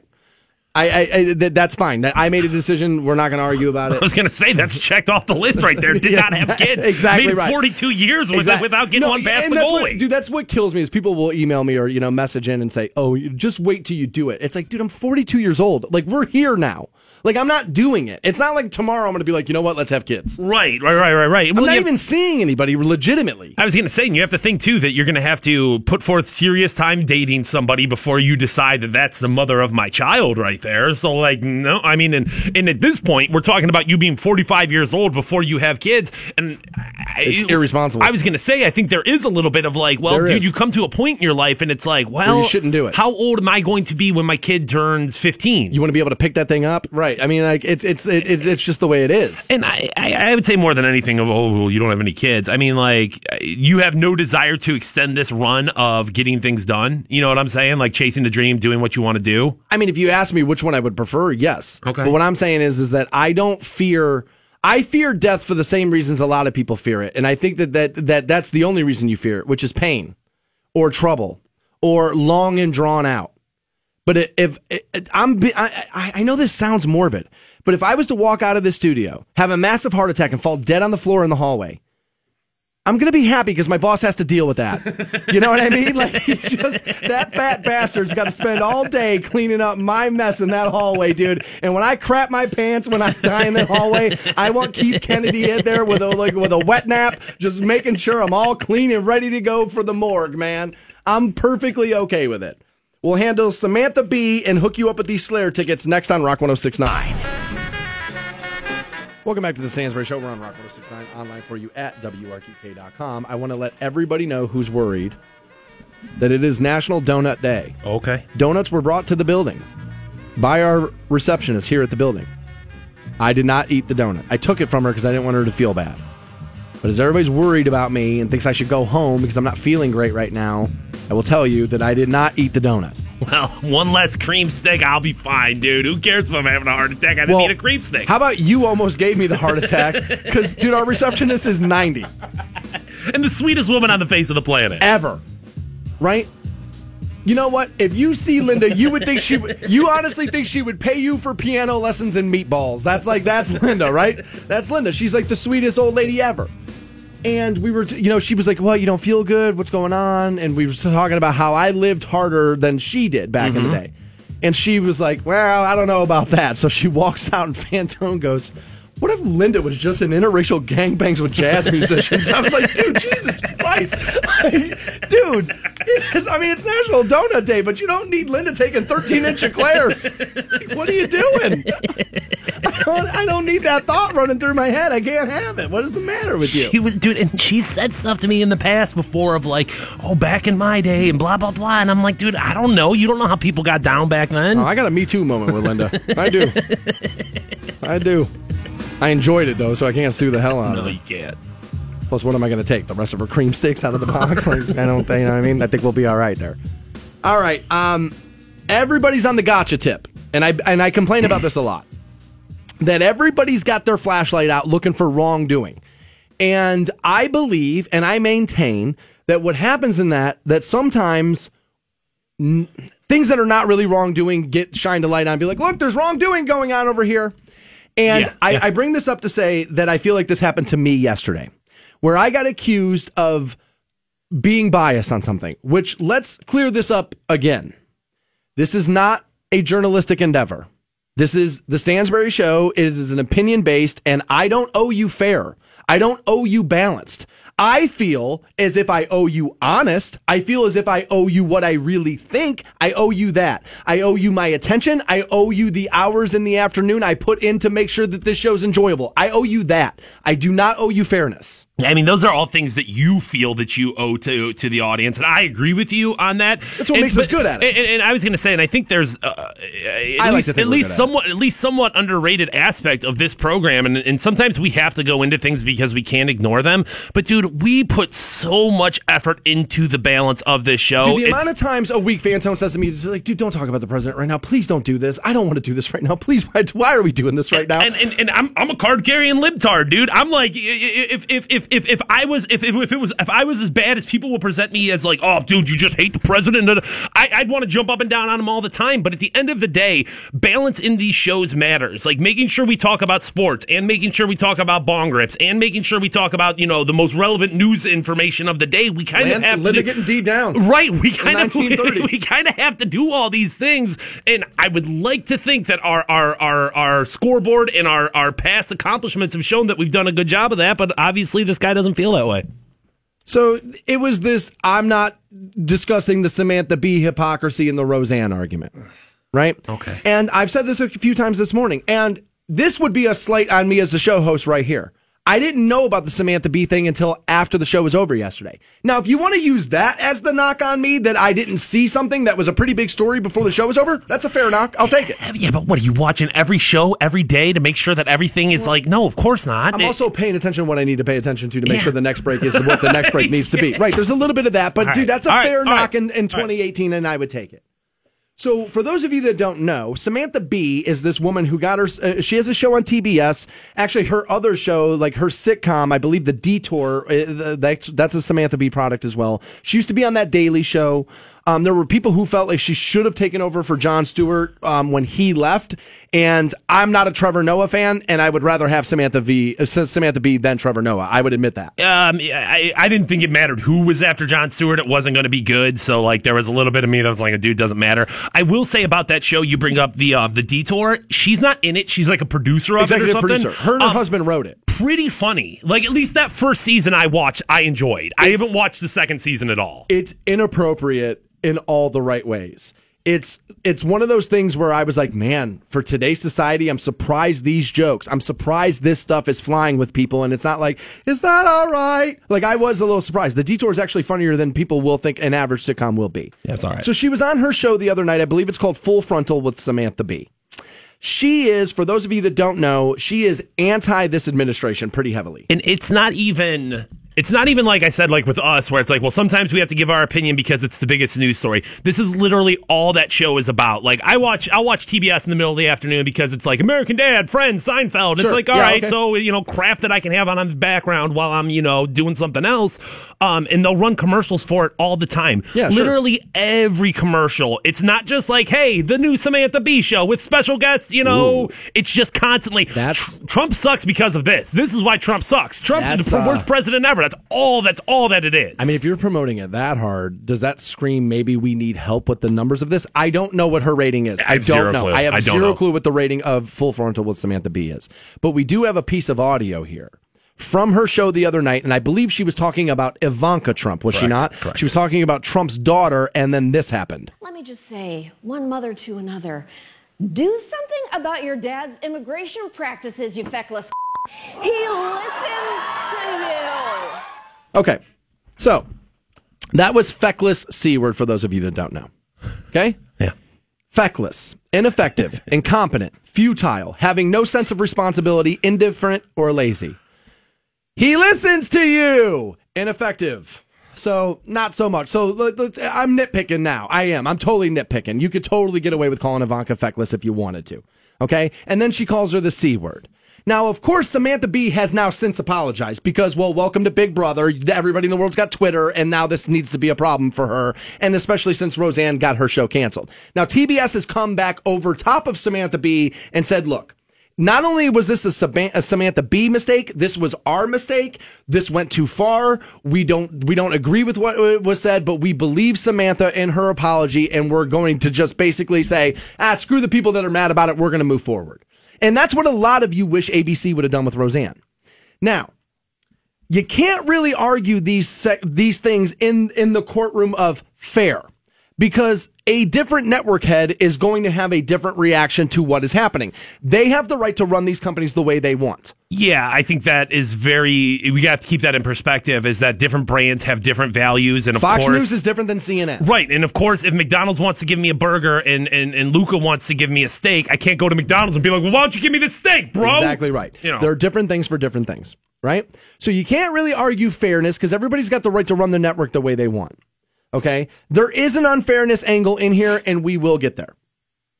I believe, and after especially hearing that, what Fantone told me about how how hard they promote this show in the middle of the day, that they went after Ivanka Trump as hard as they did, so Trump would tweet about Samantha Bee, so the ratings of Samantha Bee start to go up. Everybody knows if you go below the belt with this dude right now, he goes to Twitter and you're the story. Yeah. So I don't think it's outside the bounds to think that that's maybe what happened. Also, and I have Googled all morning long and I haven't been able to find my answer. And I messed up Google a couple other times this morning. So maybe this one's on me. And if you can find me the information, please send it to me. I cannot find whether or not Full Frontal with Samantha Bee is taped or runs live. I can't find the answer on that. So my guess is it's done taped. Yeah, I was going to say probably taped live. And that's the same way a lot of stuff is, where it's like they present it as live. It just means we recorded it. Like and- and the Tonight Show it. is done at three o'clock in the afternoon. Right, You know right. what I mean? It's like it, it's done early. That way, those guys can go home at the end of the night, right? So now I have an issue with her apology because you're a total fraud and a liar. If it's taped to go, that joke was written in a writer's room two days before it happened. You sat on it, then you filmed it, and then you ran it. Your apology is BS. If you were live and something got away from you, that's different. But if you taped this to go live and you knew it was in the reel and nobody at the writer's table went, dude, this might be a problem. Yeah. That then I have a problem with your apology because I think you were being disingenuous with your apology. I don't think you mean it. I think you're apologizing because you know that's what people want. Now, liberals, get ready because I got to take you out to the woodshed and smack you around a little bit. And I'm going to do it again because I lean left. I mostly identify with you. But I'm watching the same people who tweeted at ABC immediately to yank Roseanne off going, well, I mean, Samantha apologized. I mean, she apologized. What do you want us to do? She apologized. Now, I would agree that, that Roseanne did not handle the apology as well as you should. Right? She didn't do it. She kind of like tried to make excuses at first and then said, well, I didn't even know the woman, you know, I thought the, I, I didn't even thought, I didn't even think the woman was black. I thought she was Jewish. And I thought, you know what I mean? There was just, a, there was a bunch of like, uh, uh, uh, uh, dude, the more you hit send, dude, the more this sounds bad. Like just, Oh, yeah, just, with just, her, for sure. Just stop, just stop tweeting, right? But if we're going to scream so loud, and notice how I'm saying we're, if we're going to scream so loud about not being able to do this without resorting to these kind of tactics, then we do have to call. We have to do it. We don't have to wait for TBS. We have to call on TBS to remove Samantha Bee. We do. difference between a racial slur and the word that was used? Uh, I think if, if it's 2018 and you're on network TV and you know you're going out of your way to say something you can't say, you're almost being reckless with your license. Any profanity. So if I she said the f word, that would be the same as you. Man, as, I got to be careful because I do that. Right. I, I sometimes I will say, "Well, f all that," and I will do that. And that honestly, I'm willing to bet if I if, if I was to have a long form conversation with my boss, he would tell me stop doing that. we got to have one of those. we got to get one of those Dude, it's- accomplished. Dude, it's Friday. Oh, no, we're- I'm sorry, Let's we're do good. it Monday. Um, eh, but uh, is there any validity to that in the sense of uh, profanity?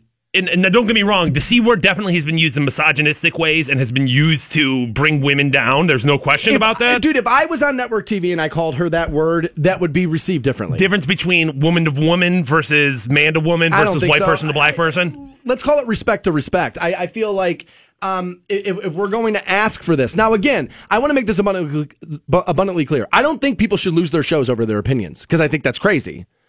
You know what I mean? I really do. Now, if your opinion is like, like I said, if your opinion is like, round up all the Jews and let's do the, you know what I mean? Let's do this part two. Like that's crazy.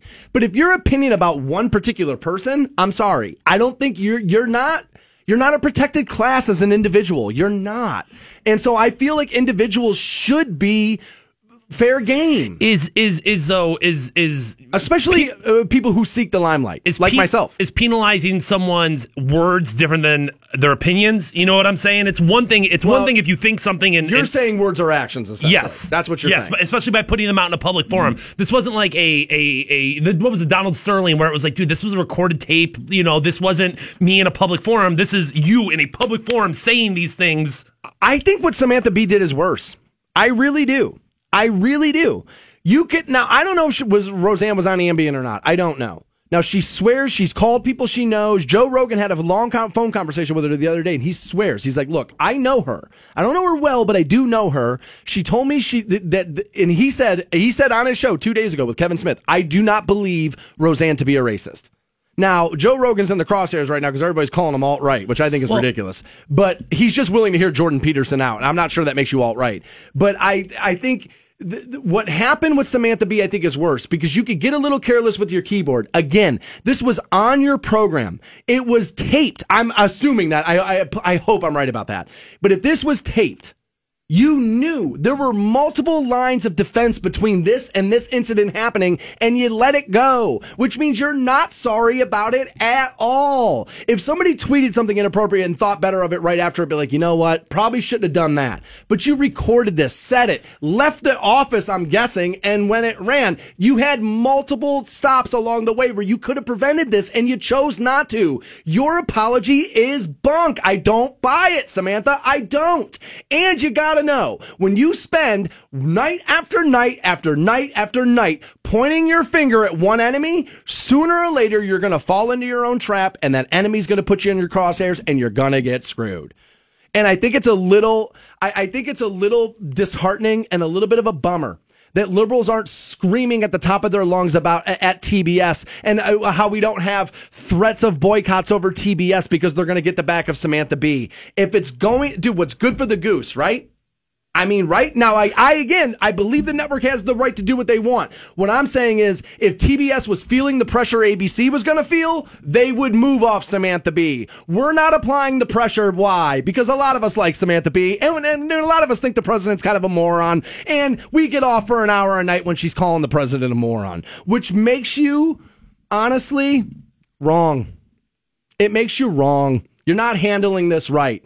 If we are going to job hunt liberals, if we're going to job hunt over opinion, then we got to job hunt over opinion all the way across the board. And I don't want you doing it because I have an opinion show. And sooner or later, this liberal like mentality that is just festers on Twitter is coming for me.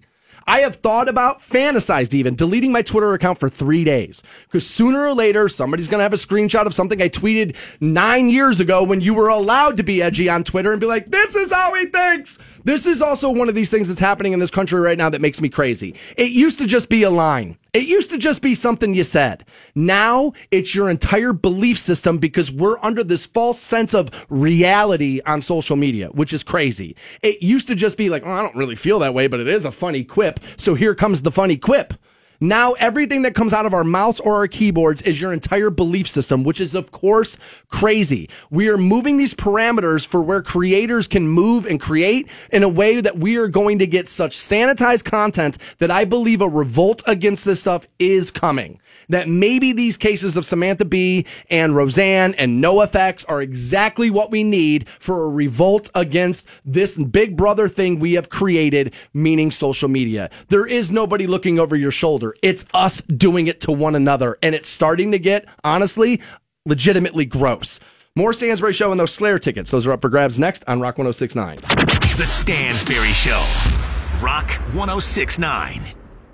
Yo, guys, it is Fantone from the Stansbury Show telling you about Honor Fighting Championship. It is America's fastest growing MMA promotion. Their next event, June 30th at the Chaparrals Event Center in Akron. Featuring local and professional fights, Honor Fighting Championship, they give you the ultimate MMA experience. Tickets are still available, including ringside seats, but they are going quick. Don't get shut out of this event. Go get your tickets right now. They are available to you at honorfightingchampionship.com. Nine.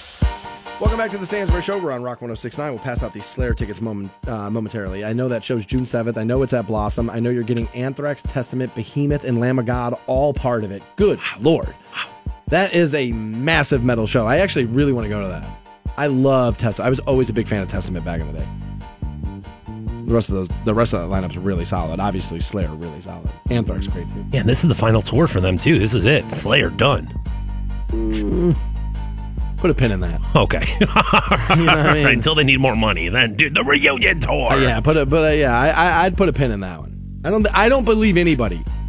As a matter of fact, I was on record once saying, ah, it's Nikki Sixx's band talking about Motley Crue. If he's done, he's done. Dude, no, they're not. I must have been an idiot. I can't believe I was so staunch in that. Dude, give it two more years, Motley Crue back out on the road. I don't know Well- what I was thinking. Yeah, I mean, you're going to get to a point where you're like, dude, we're tired. We've been playing the same songs. Dude, how many more times am I going to play Raining Blood? You know, I'm done with this. And then it's going to be like, well, dude, now you don't have checks coming in anymore, and you want those. Yeah, Raining Blood, not so bad. No, not the worst. Let me get out there and say it. Not. Not the worst. Cash grabs. They're everywhere.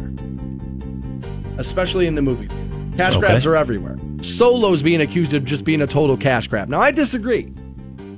I went into Solo going, eh, I'm probably not going to love it. And as a matter of fact, there was a little bit in me on the way to the theater. I was like, dude, the jerks who listen to this goddamn show make me feel like I just hate everything. So I, I was like, man, you kind of have to like this no matter what. And I got a little resentful over that. And then I went into the theater, saw it, and I actually really enjoyed it. I may actually go see it again over the weekend.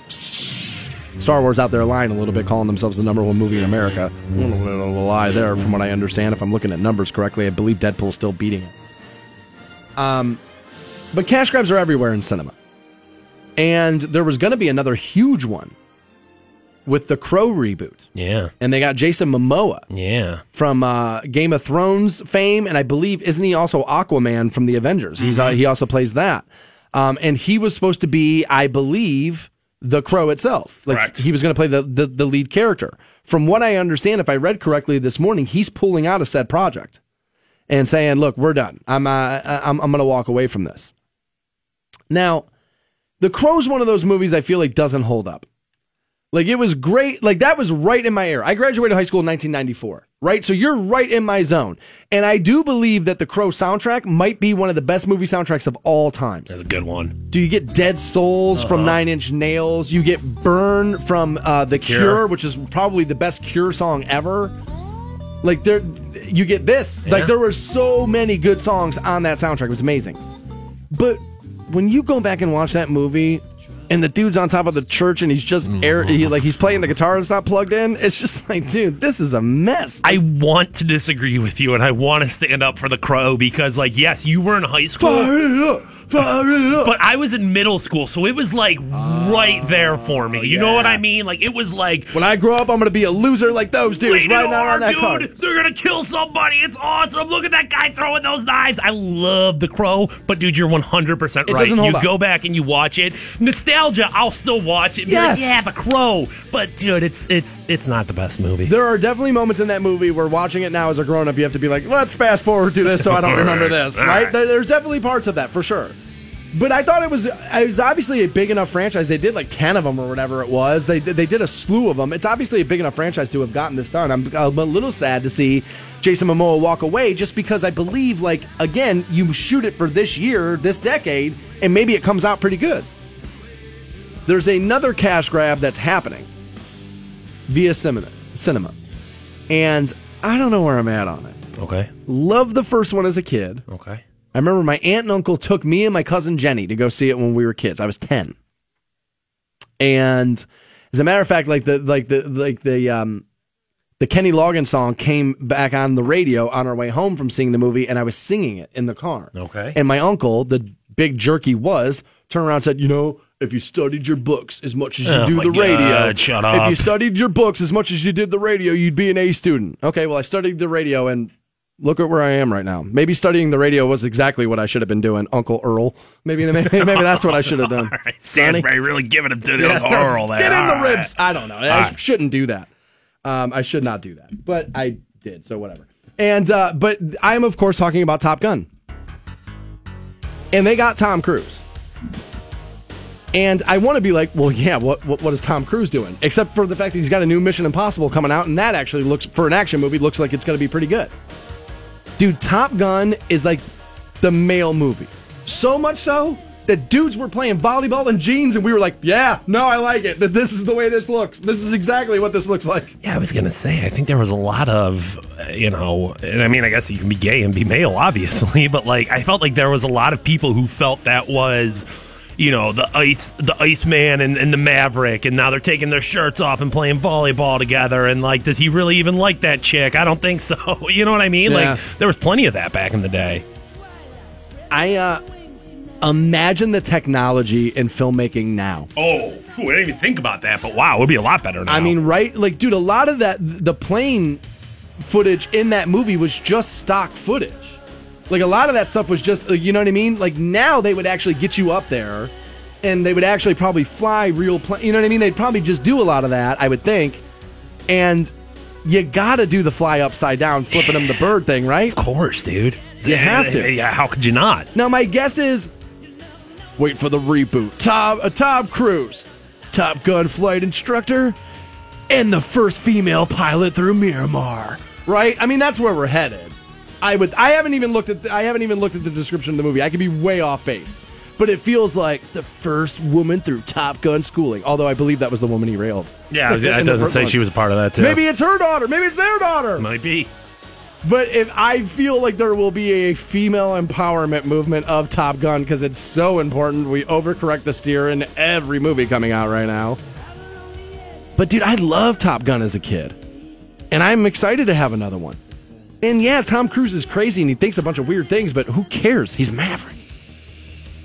But Iceman's like 600 pounds now, dude. I don't think they're going to get Val Kilmer, right? No, totally. They'll have to. I mean, eh, eh, one hundred percent. You can't put somebody else in that role. He's got to be there. What's going to happen? Are we going to be on the aircraft carrier and Val Kilmer's plane won't take off because he's had too many Twinkies? Is that what's going on? Val Kilmer just taking advantage of National Donut Day, just can't get the plane off the ground. Maybe that, maybe that's the thing in the movie.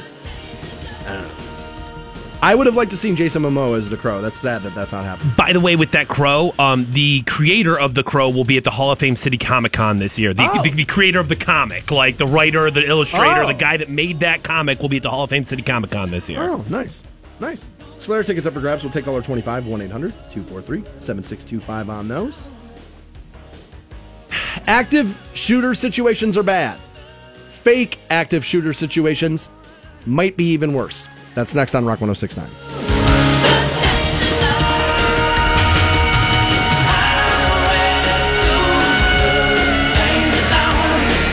Hope you boys brought popcorn. The Stansbury Show. Because I'm about to put on a show.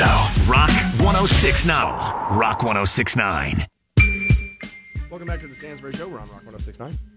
Again, tonight, First Friday, Fantone will be in a dunk tank from 7 to 8. You can find them on the corner of Court and 2nd Northwest uh, to benefit Foundations Canton, all part of First Friday this evening. You've got me legit worried about this now. Like, dude, am I going to get injured? Is something bad going to happen to me? I'm Dude, worried. You're going to want to do a trial run. Okay.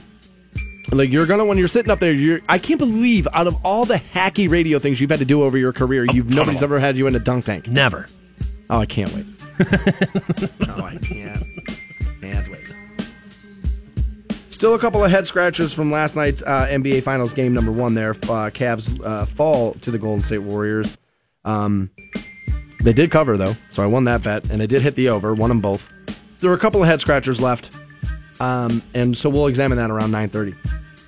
But I saw this, I believe, out of Disney now, Florida, and uh, I don't really want to make this a Florida file story because it's really not funny. Um, and I worry about what's happening here with this stuff. You'll have to forgive me because I can't remember these kids' names, but weren't they from Willoughby that had like the, the they were big YouTube stars? And like they went into that um like suicide forest in Japan and he filmed a bunch of stuff and people got like uh Paul right Logan Paul. Logan, Paul. I don't know if I don't know if there was a local tie-in. I don't know if he was from Willoughby or not. But I I think they're from the east side of Cleveland somewhere. Um, yeah, but that you know, it, it was very popular nowadays. Is like, uh, what do I want to say? Young adults kind of um going places and doing these like I don't want to say outrageous things because it's not pranky, but they go and they like you know. I'm trying to think of the right word for it.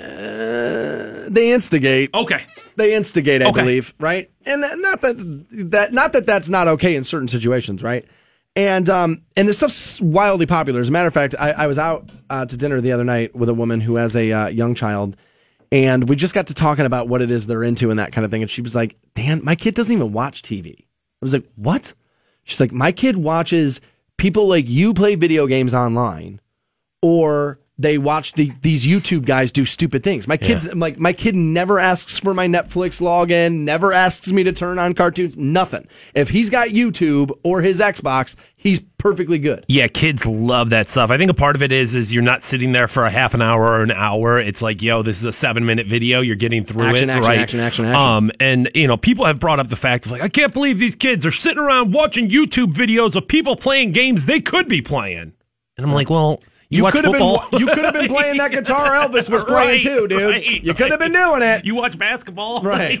Exactly you, could, right. you go hoop it up. Exactly right. Now I bring this up because a, a guy got himself in trouble, and I'm gonna say guy. He's 22. Essentially, he is still a kid. That's I mean, people my age look at 22 year olds as a kid. You're not really an adult until you hit 30, and I'm gonna actually move it up to 35. I um, it's just the way it is. It's just the reality. But there's this guy who's got a, a, a YouTube show. He's 22. I'm not even going to give you his name because I, I I I don't want to give him any more promotion than what he's already had. Um, where he went into a theme park and wanted to do an experiment, is what he called it. And he started telling people that were in attendance at the park, and then actually found somebody who works at the park and told them there's an active shooter situation happening right now on the grounds. So then everybody starts to freak out. Of course, of course. How could you not? How could you not? And eventually, then he uh, like drags everybody down, and he's like, "Look, no, no, no! I was just doing an experiment. I wanted to see what people's reactions were." And it's like, dude, how many times? I believe this happened in Florida. How many times has Florida got to be rocked by one of these, where you still feel like this is okay to do? Now, again, I'm the guy that's like, eh, dude, freedom. I mean, it gets messy. You know, if you're free, then so am I, and my freedom will infringe on yours. And that's kind of the way it's supposed to be, and this and that. And that is true. There are there are truths in that. But I do find it disturbing, and I've made this point about guys who are on the internet and the internet only because there's no company to hold that, that you're beholden to. That you go unchecked. And when you go unchecked, you think every idea you have is really smart. I get checked here. My boss will listen throughout the week and then say to me at normally at the end of the week, maybe even Wednesday, something like that, pull me aside and be like, dude, loved yesterday, but you got to 935 and what the hell was this? What were you thinking? You had such a good show going and then you torpedoed it with this. That's me being checked. That's me being reminded that not every idea that comes through my brain, not every story that I think is really interesting is the right thing to do. But you go unchecked on the internet, man, and nobody's there. There's no program director. There's no boss. There's no there's no corporate sponsors to be beholden to. There's none of that stuff, dude. And you just start believing all your own hype. And before you know it, you're out there presenting active shooter drills for people who are just trying to enjoy a theme park. Yeah, and I mean, you know, I, I don't even think it's debatable on whether this is appropriate or like. It, it- I mean, there's absolutely no. I come down on the side of no. It- you know, this Yeah. is this is it's it's it's it's gross. It's it's offensive, and I know there's going to be some people and a lot of First Amendment um, purists who will be like, "Well, you can say whatever you want. You can never get in trouble for it." And it's like, no, dude, this is causing a panic situation.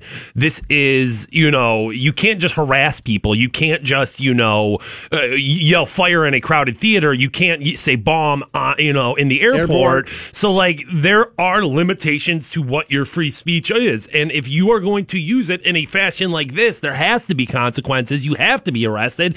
And hopefully the book is thrown at this guy, dude, because honestly, Well, can- they did arrest I mean, can you imagine being you're you're you're you're there with your kids and all of a sudden somebody's screaming at you there's a shooter there's a shooter uh, then not only does that ruin your your day that's ruining your vacation that's like i mean that's terrible I um I'm I already took this message and I knew I would. You were just earlier this week arguing for the fact that an active shooter video game should be able to be sold on the shelf. Yeah. Those are completely different yeah things. those are two very different things Those are very, very different things. What's happening there is a consumer is making the choice to buy said product and to play it.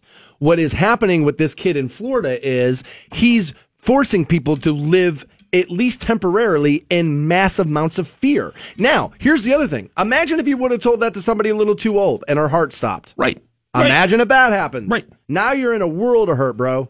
And I understand your point of like, well, until you're, you know, a certain age, you're not really an adult. But this kid's 22. Like, yeah, that's an adult. Yes, Like- I, I, you know what? And honestly, that was the wrong place to do that there because it almost sounds like I'm excusing it away, which I isn't. By 22, yes, you should be able to make better decisions than this, but I don't believe it's necessarily all age. I do believe in the podcast, live stream, Twitch world. You are a content provider, and yet nobody's teaching you how to be one. The amount, dude, the amount of years that Fantone and I put in at radio stations before somebody cut us loose and we're like, hey, go in there and give out your opinion on everything would be a lot. You have to get checked. You have to prove to people you can handle these things responsibly. Now, I'm not rallying against those mediums on the internet. That's fine. I know we're going to have them. As a matter of fact, I'm a talented person. I welcome them because I want things that are going to force me to be better at what I do. I actually want it. Bring it on. I'm ready. I said it back in the O and A fights. Bring them on. And what happened? Ship those douches right back out. Right? That's exactly what happened. Bring it on is my mentality. So it's not like I'm afraid of the mediums, but I do believe there's something that happens where you just don't you you haven't been guided properly. Like we give my boss a lot of crap here, but he's a brilliant programmer and he really does know how to like sit you in the office and be like, dude, if we would have shaved two and a half minutes off that thing, which he's going to tell me about this break right here, this would have been so much better. And you kind of need that every now and again to keep you in bounds. That's why there's a boss where you work and it's why there's a boss where I work. I believe we demonize bosses, but at the end of the day, in a lot of situations, we absolutely 100% need them. Fantone has found a head scratcher surrounding J.R. Smith from last night's game. He's upset about it. We'll examine it together as a class next on Rock 1069. The Stansbury Show. All right, I like it. I like it. I love Rock 1069. Rock 1069. Welcome back to the Stansbury Show. We're on Rock 1069. Uh, we were going to examine this take that people have about J.R. Smith online, but we'll hold that off to end the program because Fantone sent me this during the break. And yikes. Get ready to learn the name Nathan Larson. You're going to hear it a lot today, my guess is. Okay. Maybe over the weekend, some a little too. Some of your media outlets probably won't get to this till Monday. Nathan Larson is a 37 year old accountant from Charlottesville, Virginia. He's running for Congress as an independent candidate. He's also a known pedophile. He admitted to the Huffington Post on Thursday. Apparently, he had bragged in website posts about raping his late ex wife. In a phone call, Larson confirmed that he created the now defunct websites suiped.org. I don't know what the I don't know what the first part of that, but I'm sure PED is supposed to be pedophilia or you know what I mean, something like that. I don't know what the first part of that is. I'm I'm I'm um, I'm at a loss there. Um, but it was basically a system of chat rooms that served as gathering places for pedophiles and violence-minded misogynists like himself. Now, Huffington Post reached out after confirming that his campaign website shared an IP address with these forums on them. Among others, his sites were terminated by their domain host this uh, this last Tuesday. On the phone, apparently, he was very open about his pedophilia and seemingly unfazed about his long odds of attaining government office. Jeez, let's hope not. He goes on to say here, Nathan Larson does, about his pedophilia. A lot of people are tired of political correctness and being constrained by it. People prefer when there's an outsider who doesn't have anything to lose and is willing to say what a lot of what's on a lot of people's minds. I am terrified if he thinks pedophilia is what's on a lot of people's minds. I'm sure it's a lot more people than what we realize. Yeah. But I also think it's one of these things where it's like because of how it gets reported, sometimes we hear these stories because they break through. It does kind of make you think like, Jesus, is everybody touching kids? Like that can happen. I don't think the average person listening to you and I right now has a desire to have sex with children. Fingers crossed, dude. Fingers crossed there. Asked whether or not there was a grain of truth in his essay about father daughter incest and another about raping his ex wife repeatedly, he said simply, yes, offering that plenty of women have rape fantasies. Well, that's a different thing. It's a very different thing for you to come out and say, my wife and I, my ex wife and I would simulate rape as part of our consensual sex thing. That's different than saying, yeah, I raped my wife, which, by the way, you flatfoot, you can totally rape your wife. I know that's going to be an idiot tweet I take. You can rape your wife, mouth breather. You totally can. That's a different thing to say we simulate rape acts in our sex life, which I would be perfectly okay with. Two adults, you do whatever you want in there. But to laugh it off and say, yeah, I raped my wife because some women like the idea of it is crazy. Now, can he make the argument of I'm a, a, fictitious writer here where I'm writing things that I don't necessarily want to do or, you know, wouldn't do, but, you know, people write stories about, you know, murdering people and they're, you know, nobody looks at Stephen King like, dude, you want, you want to slice everyone's head off? Um, you don't think in the onset of his career people were looking at him a little weird? But big picture, do I think Stephen King's a psycho? No. I think the guy's just a creative person who goes into the dark areas of the world. That is weird. That is that is strange. To to, to think that in certain areas that you could just dip into your into your like the I don't want to say sick, but different part of your brain to find like a unique idea and that one thing doesn't hold, but if you feel like this, I feel like you're going to touch kids. Yeah, I was going to say, I mean, obviously, I think sex changes a lot of stuff here, and then you throw sex with children, you're getting into an ultimate taboo. Now, according to Nathan Larson's campaign manifesto, his platform as a quasi neo reactionary libertarian, dear God, I that's like that's like the, the, the genre breakdowns of metal bands. People Right. are like, "Oh, Black it's- metal, death metal. it's death horrorcore." Right. Oh, okay, horrorcore. Oh, okay. quasi neo reactionary libertarian. I don't even know what all that is. I don't know what that means. I don't even know what all that is. He says here it includes protecting gun ownership rights, establishing free trade, and protecting white supremacy, as well as legalizing incestuous marriage and child pornography. There you go. In the manifesto, Nathan Larson called Nazi leader Adolf Hitler a white supremacist hero. He urged Congress to repeal the Violence Against Women Act. Oh my God! We need to switch to a system that classifies women as property, initially of their fathers and later of their husbands. He also showed sympathy for men who identify as involuntary celibates or incels, suggesting that it is unfair that they are forced to pay taxes for schools, welfare, and other support from other men's children. Using the pseudonym Lysander, L Y S A N D E R, I apologize if I'm not pronouncing that properly. I don't know that word. Using the pseudonym Lysander, Larson frequently participated in conversations on his own message board, as he did confirm to the Huffington Post. Now, this is where the term Okay. Let's let's let, let's back up here a little bit. Nothing about what this guy is saying is people being fed up with being PC. None of this stuff's not PC. This is immoral. That's a very different thing. I believe. I was going to say now your lines of morality and political correctness are going to be different than other people's. That's true. But I would hope that we could g- agree together as a classroom that pedophilia not good. Yeah, yes, we can. We can for sure. okay, all right, fair enough. Well, that, I mean, pretty much that's all I need, Okay, right? That's all all, right. I need. I mean, we can You- agree to You know what I mean? But I I have gone round and round with somebody. How do I how do I frame this conversation? Carefully. I have engaged in oral debate face to face with a person who had admitted to a group of people once that he has had thoughts about sleeping with children, but does Jesus. not but does not get turned on by them, does not fantasize about it, does not look at child pornography, has never acted upon it, and was like, you can't technically classify me as a pedophile.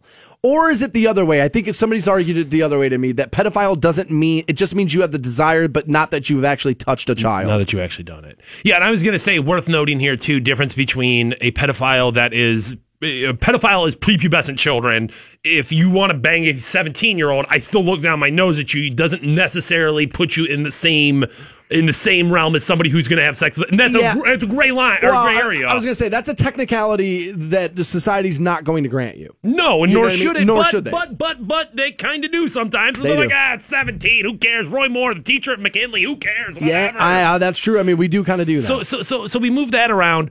Um, I, this is this is an interesting thought to me because uh, you know when it comes down to it, I think we can all agree that what I want out of this is less kids getting touched, less kids getting victimized. That's at the end of the day. I right. don't want children to be victims of these monsters. I'll co-sign If it. you are a person who has that desire, who's thought about something like that, never done it, what do you do with that? What do you? What do well, you? that's why I brought it up. Where where where do you go? Because I don't believe very many people are going to be receptive to you. Where No. if, if where, where, this is kind of crazy here, right? If I was to walk out, let's not make it me. yeah, let's not. let's let's not. Whoa, buddy, Friday. What are you doing? what are we doing, dude? Friday at nine thirty-five. God. But if an average person was to walk into their boss's office, maybe a friend's office, or even like a medical center and say, I am a heroin addict. I am powerless to this thing. At least currently, I'm powerless to it. You have to help me. The world would stop and be like, well, you can't demonize it. Well, I mean, the number. So, I mean, are we going to maybe get to the point in the next few years where pedophiles start to come out of the closet and be like, bro, it's a disease? Well, it, at the very least, I mean, I think that, or not even I think, I know the number one reason why people do not seek help with their addiction is they don't want to be viewed as a junkie. They Yeah. don't want to be I mean, viewed as, sure, as, yeah. an addict. They don't want to be like, oh, those pieces of crap people, you know, Yeah. just get your life together. So it's got to be considerably harder to do it with something like this, which is so taboo, which is so immoral, which is so wrong. At least you're like you said. I mean, like you can go and say, "Hey, I'm an I'm an addict. What am I supposed to do here? You have to help me." I don't know. I don't know how anybody gets over this conversation. How how you have this? Nathan uh, Nathan Larson running for Congress in Charlottesville, Virginia, and again he had said we need to switch to a system that classifies women as property, initially of their fathers and later of their husbands. Now that sounds crazy to you.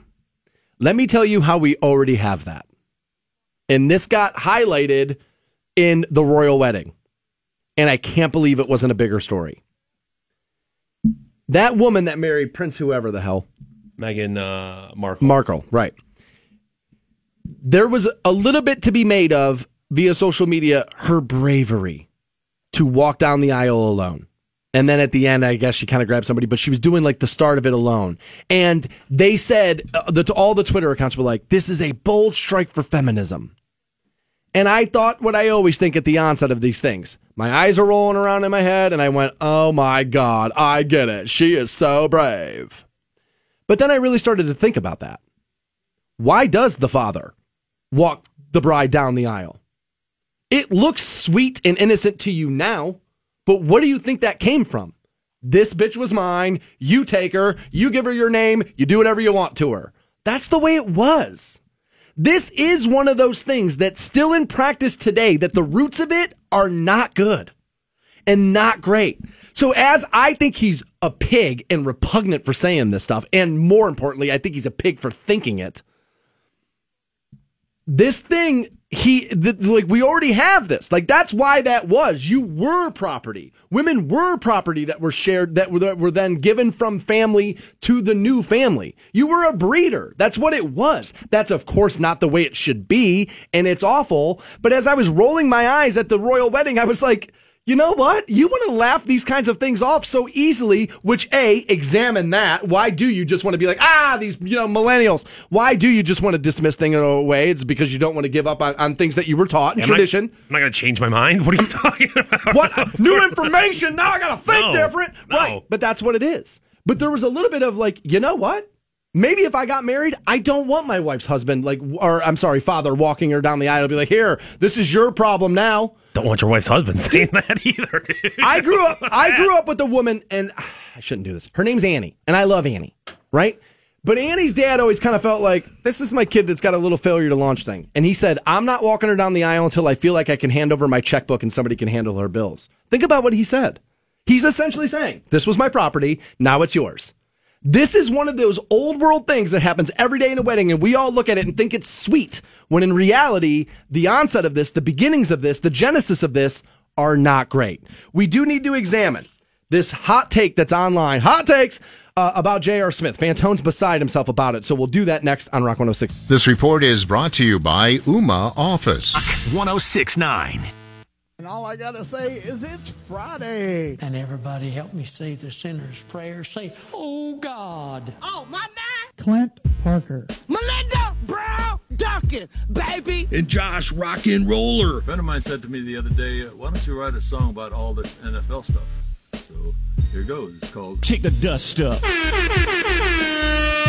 If he were habitual homosexuals, then by all means, take a hike. I said I like women. Women, women, women, women. Hell, I like you. You can come over to my house and my sister. Wow. It is, other than jazz, it's the only other real American art form there is. There's a dirty little secret. You told Clint Parker to turn around and take off his pants.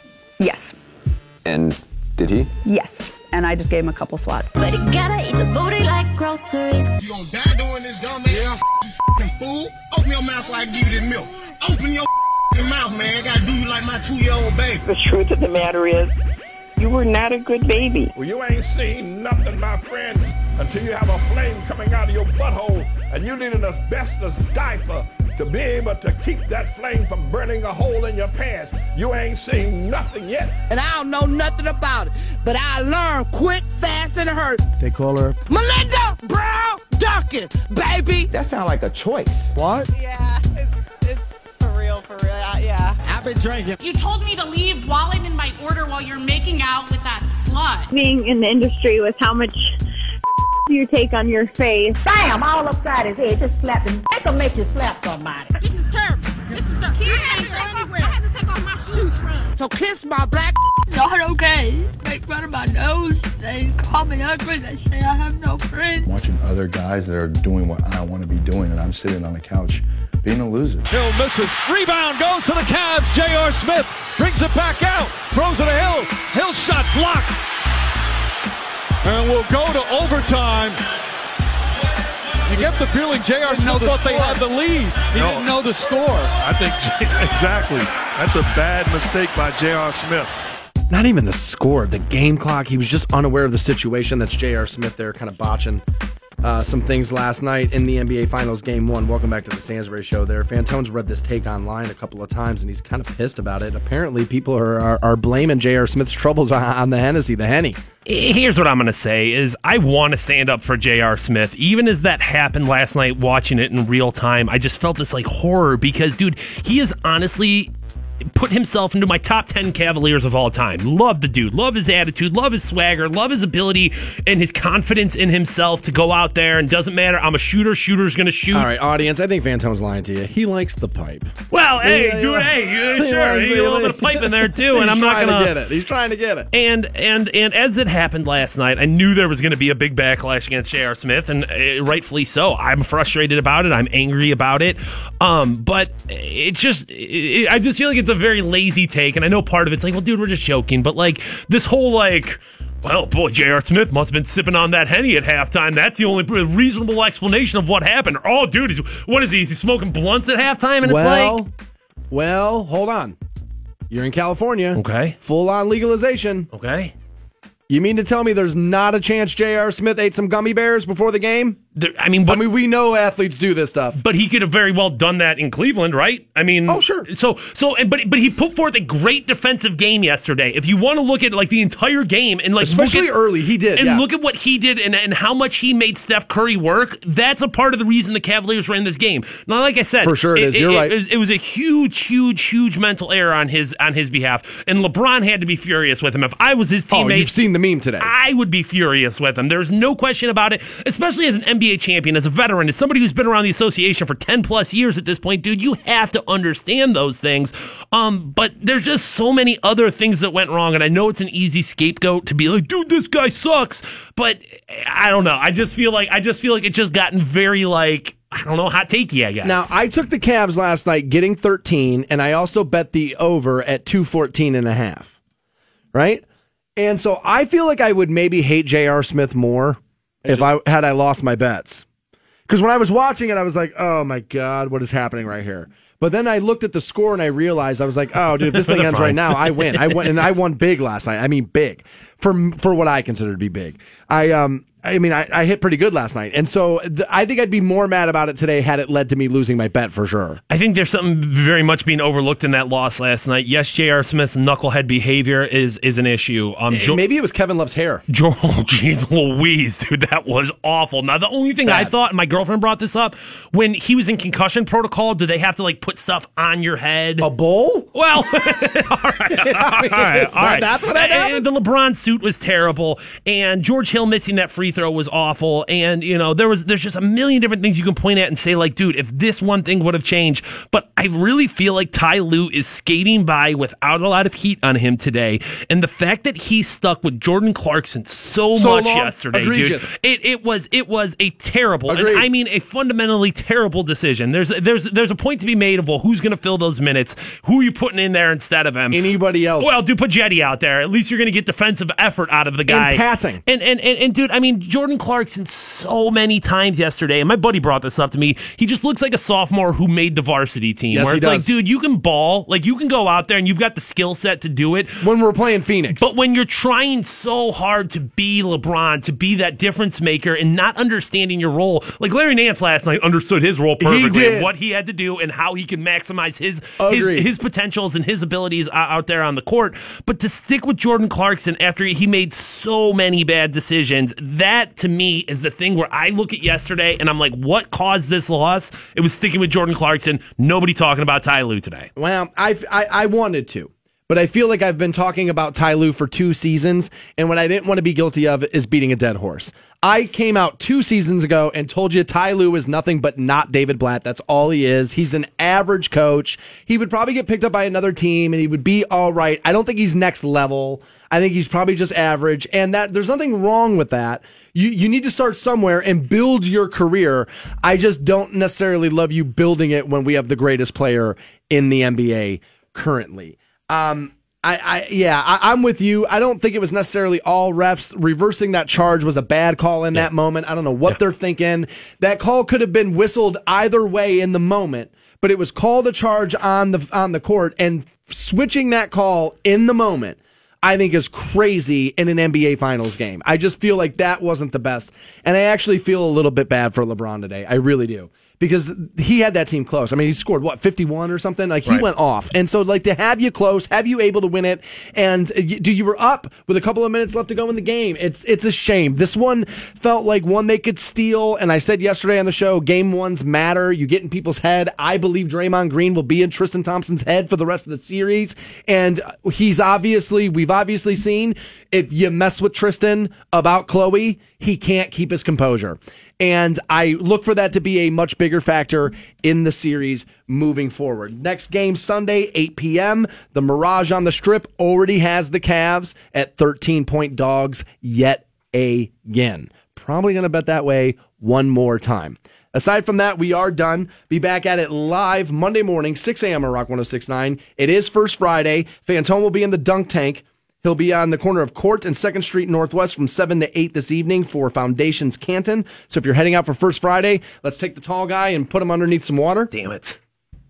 And uh, aside from that, we'll talk to you again Monday morning. You guys have a great weekend. See ya. Dan Stansbury and his boy wonder Matt Fantone. At last, two heroes. The Stansbury Show, Rock 1069.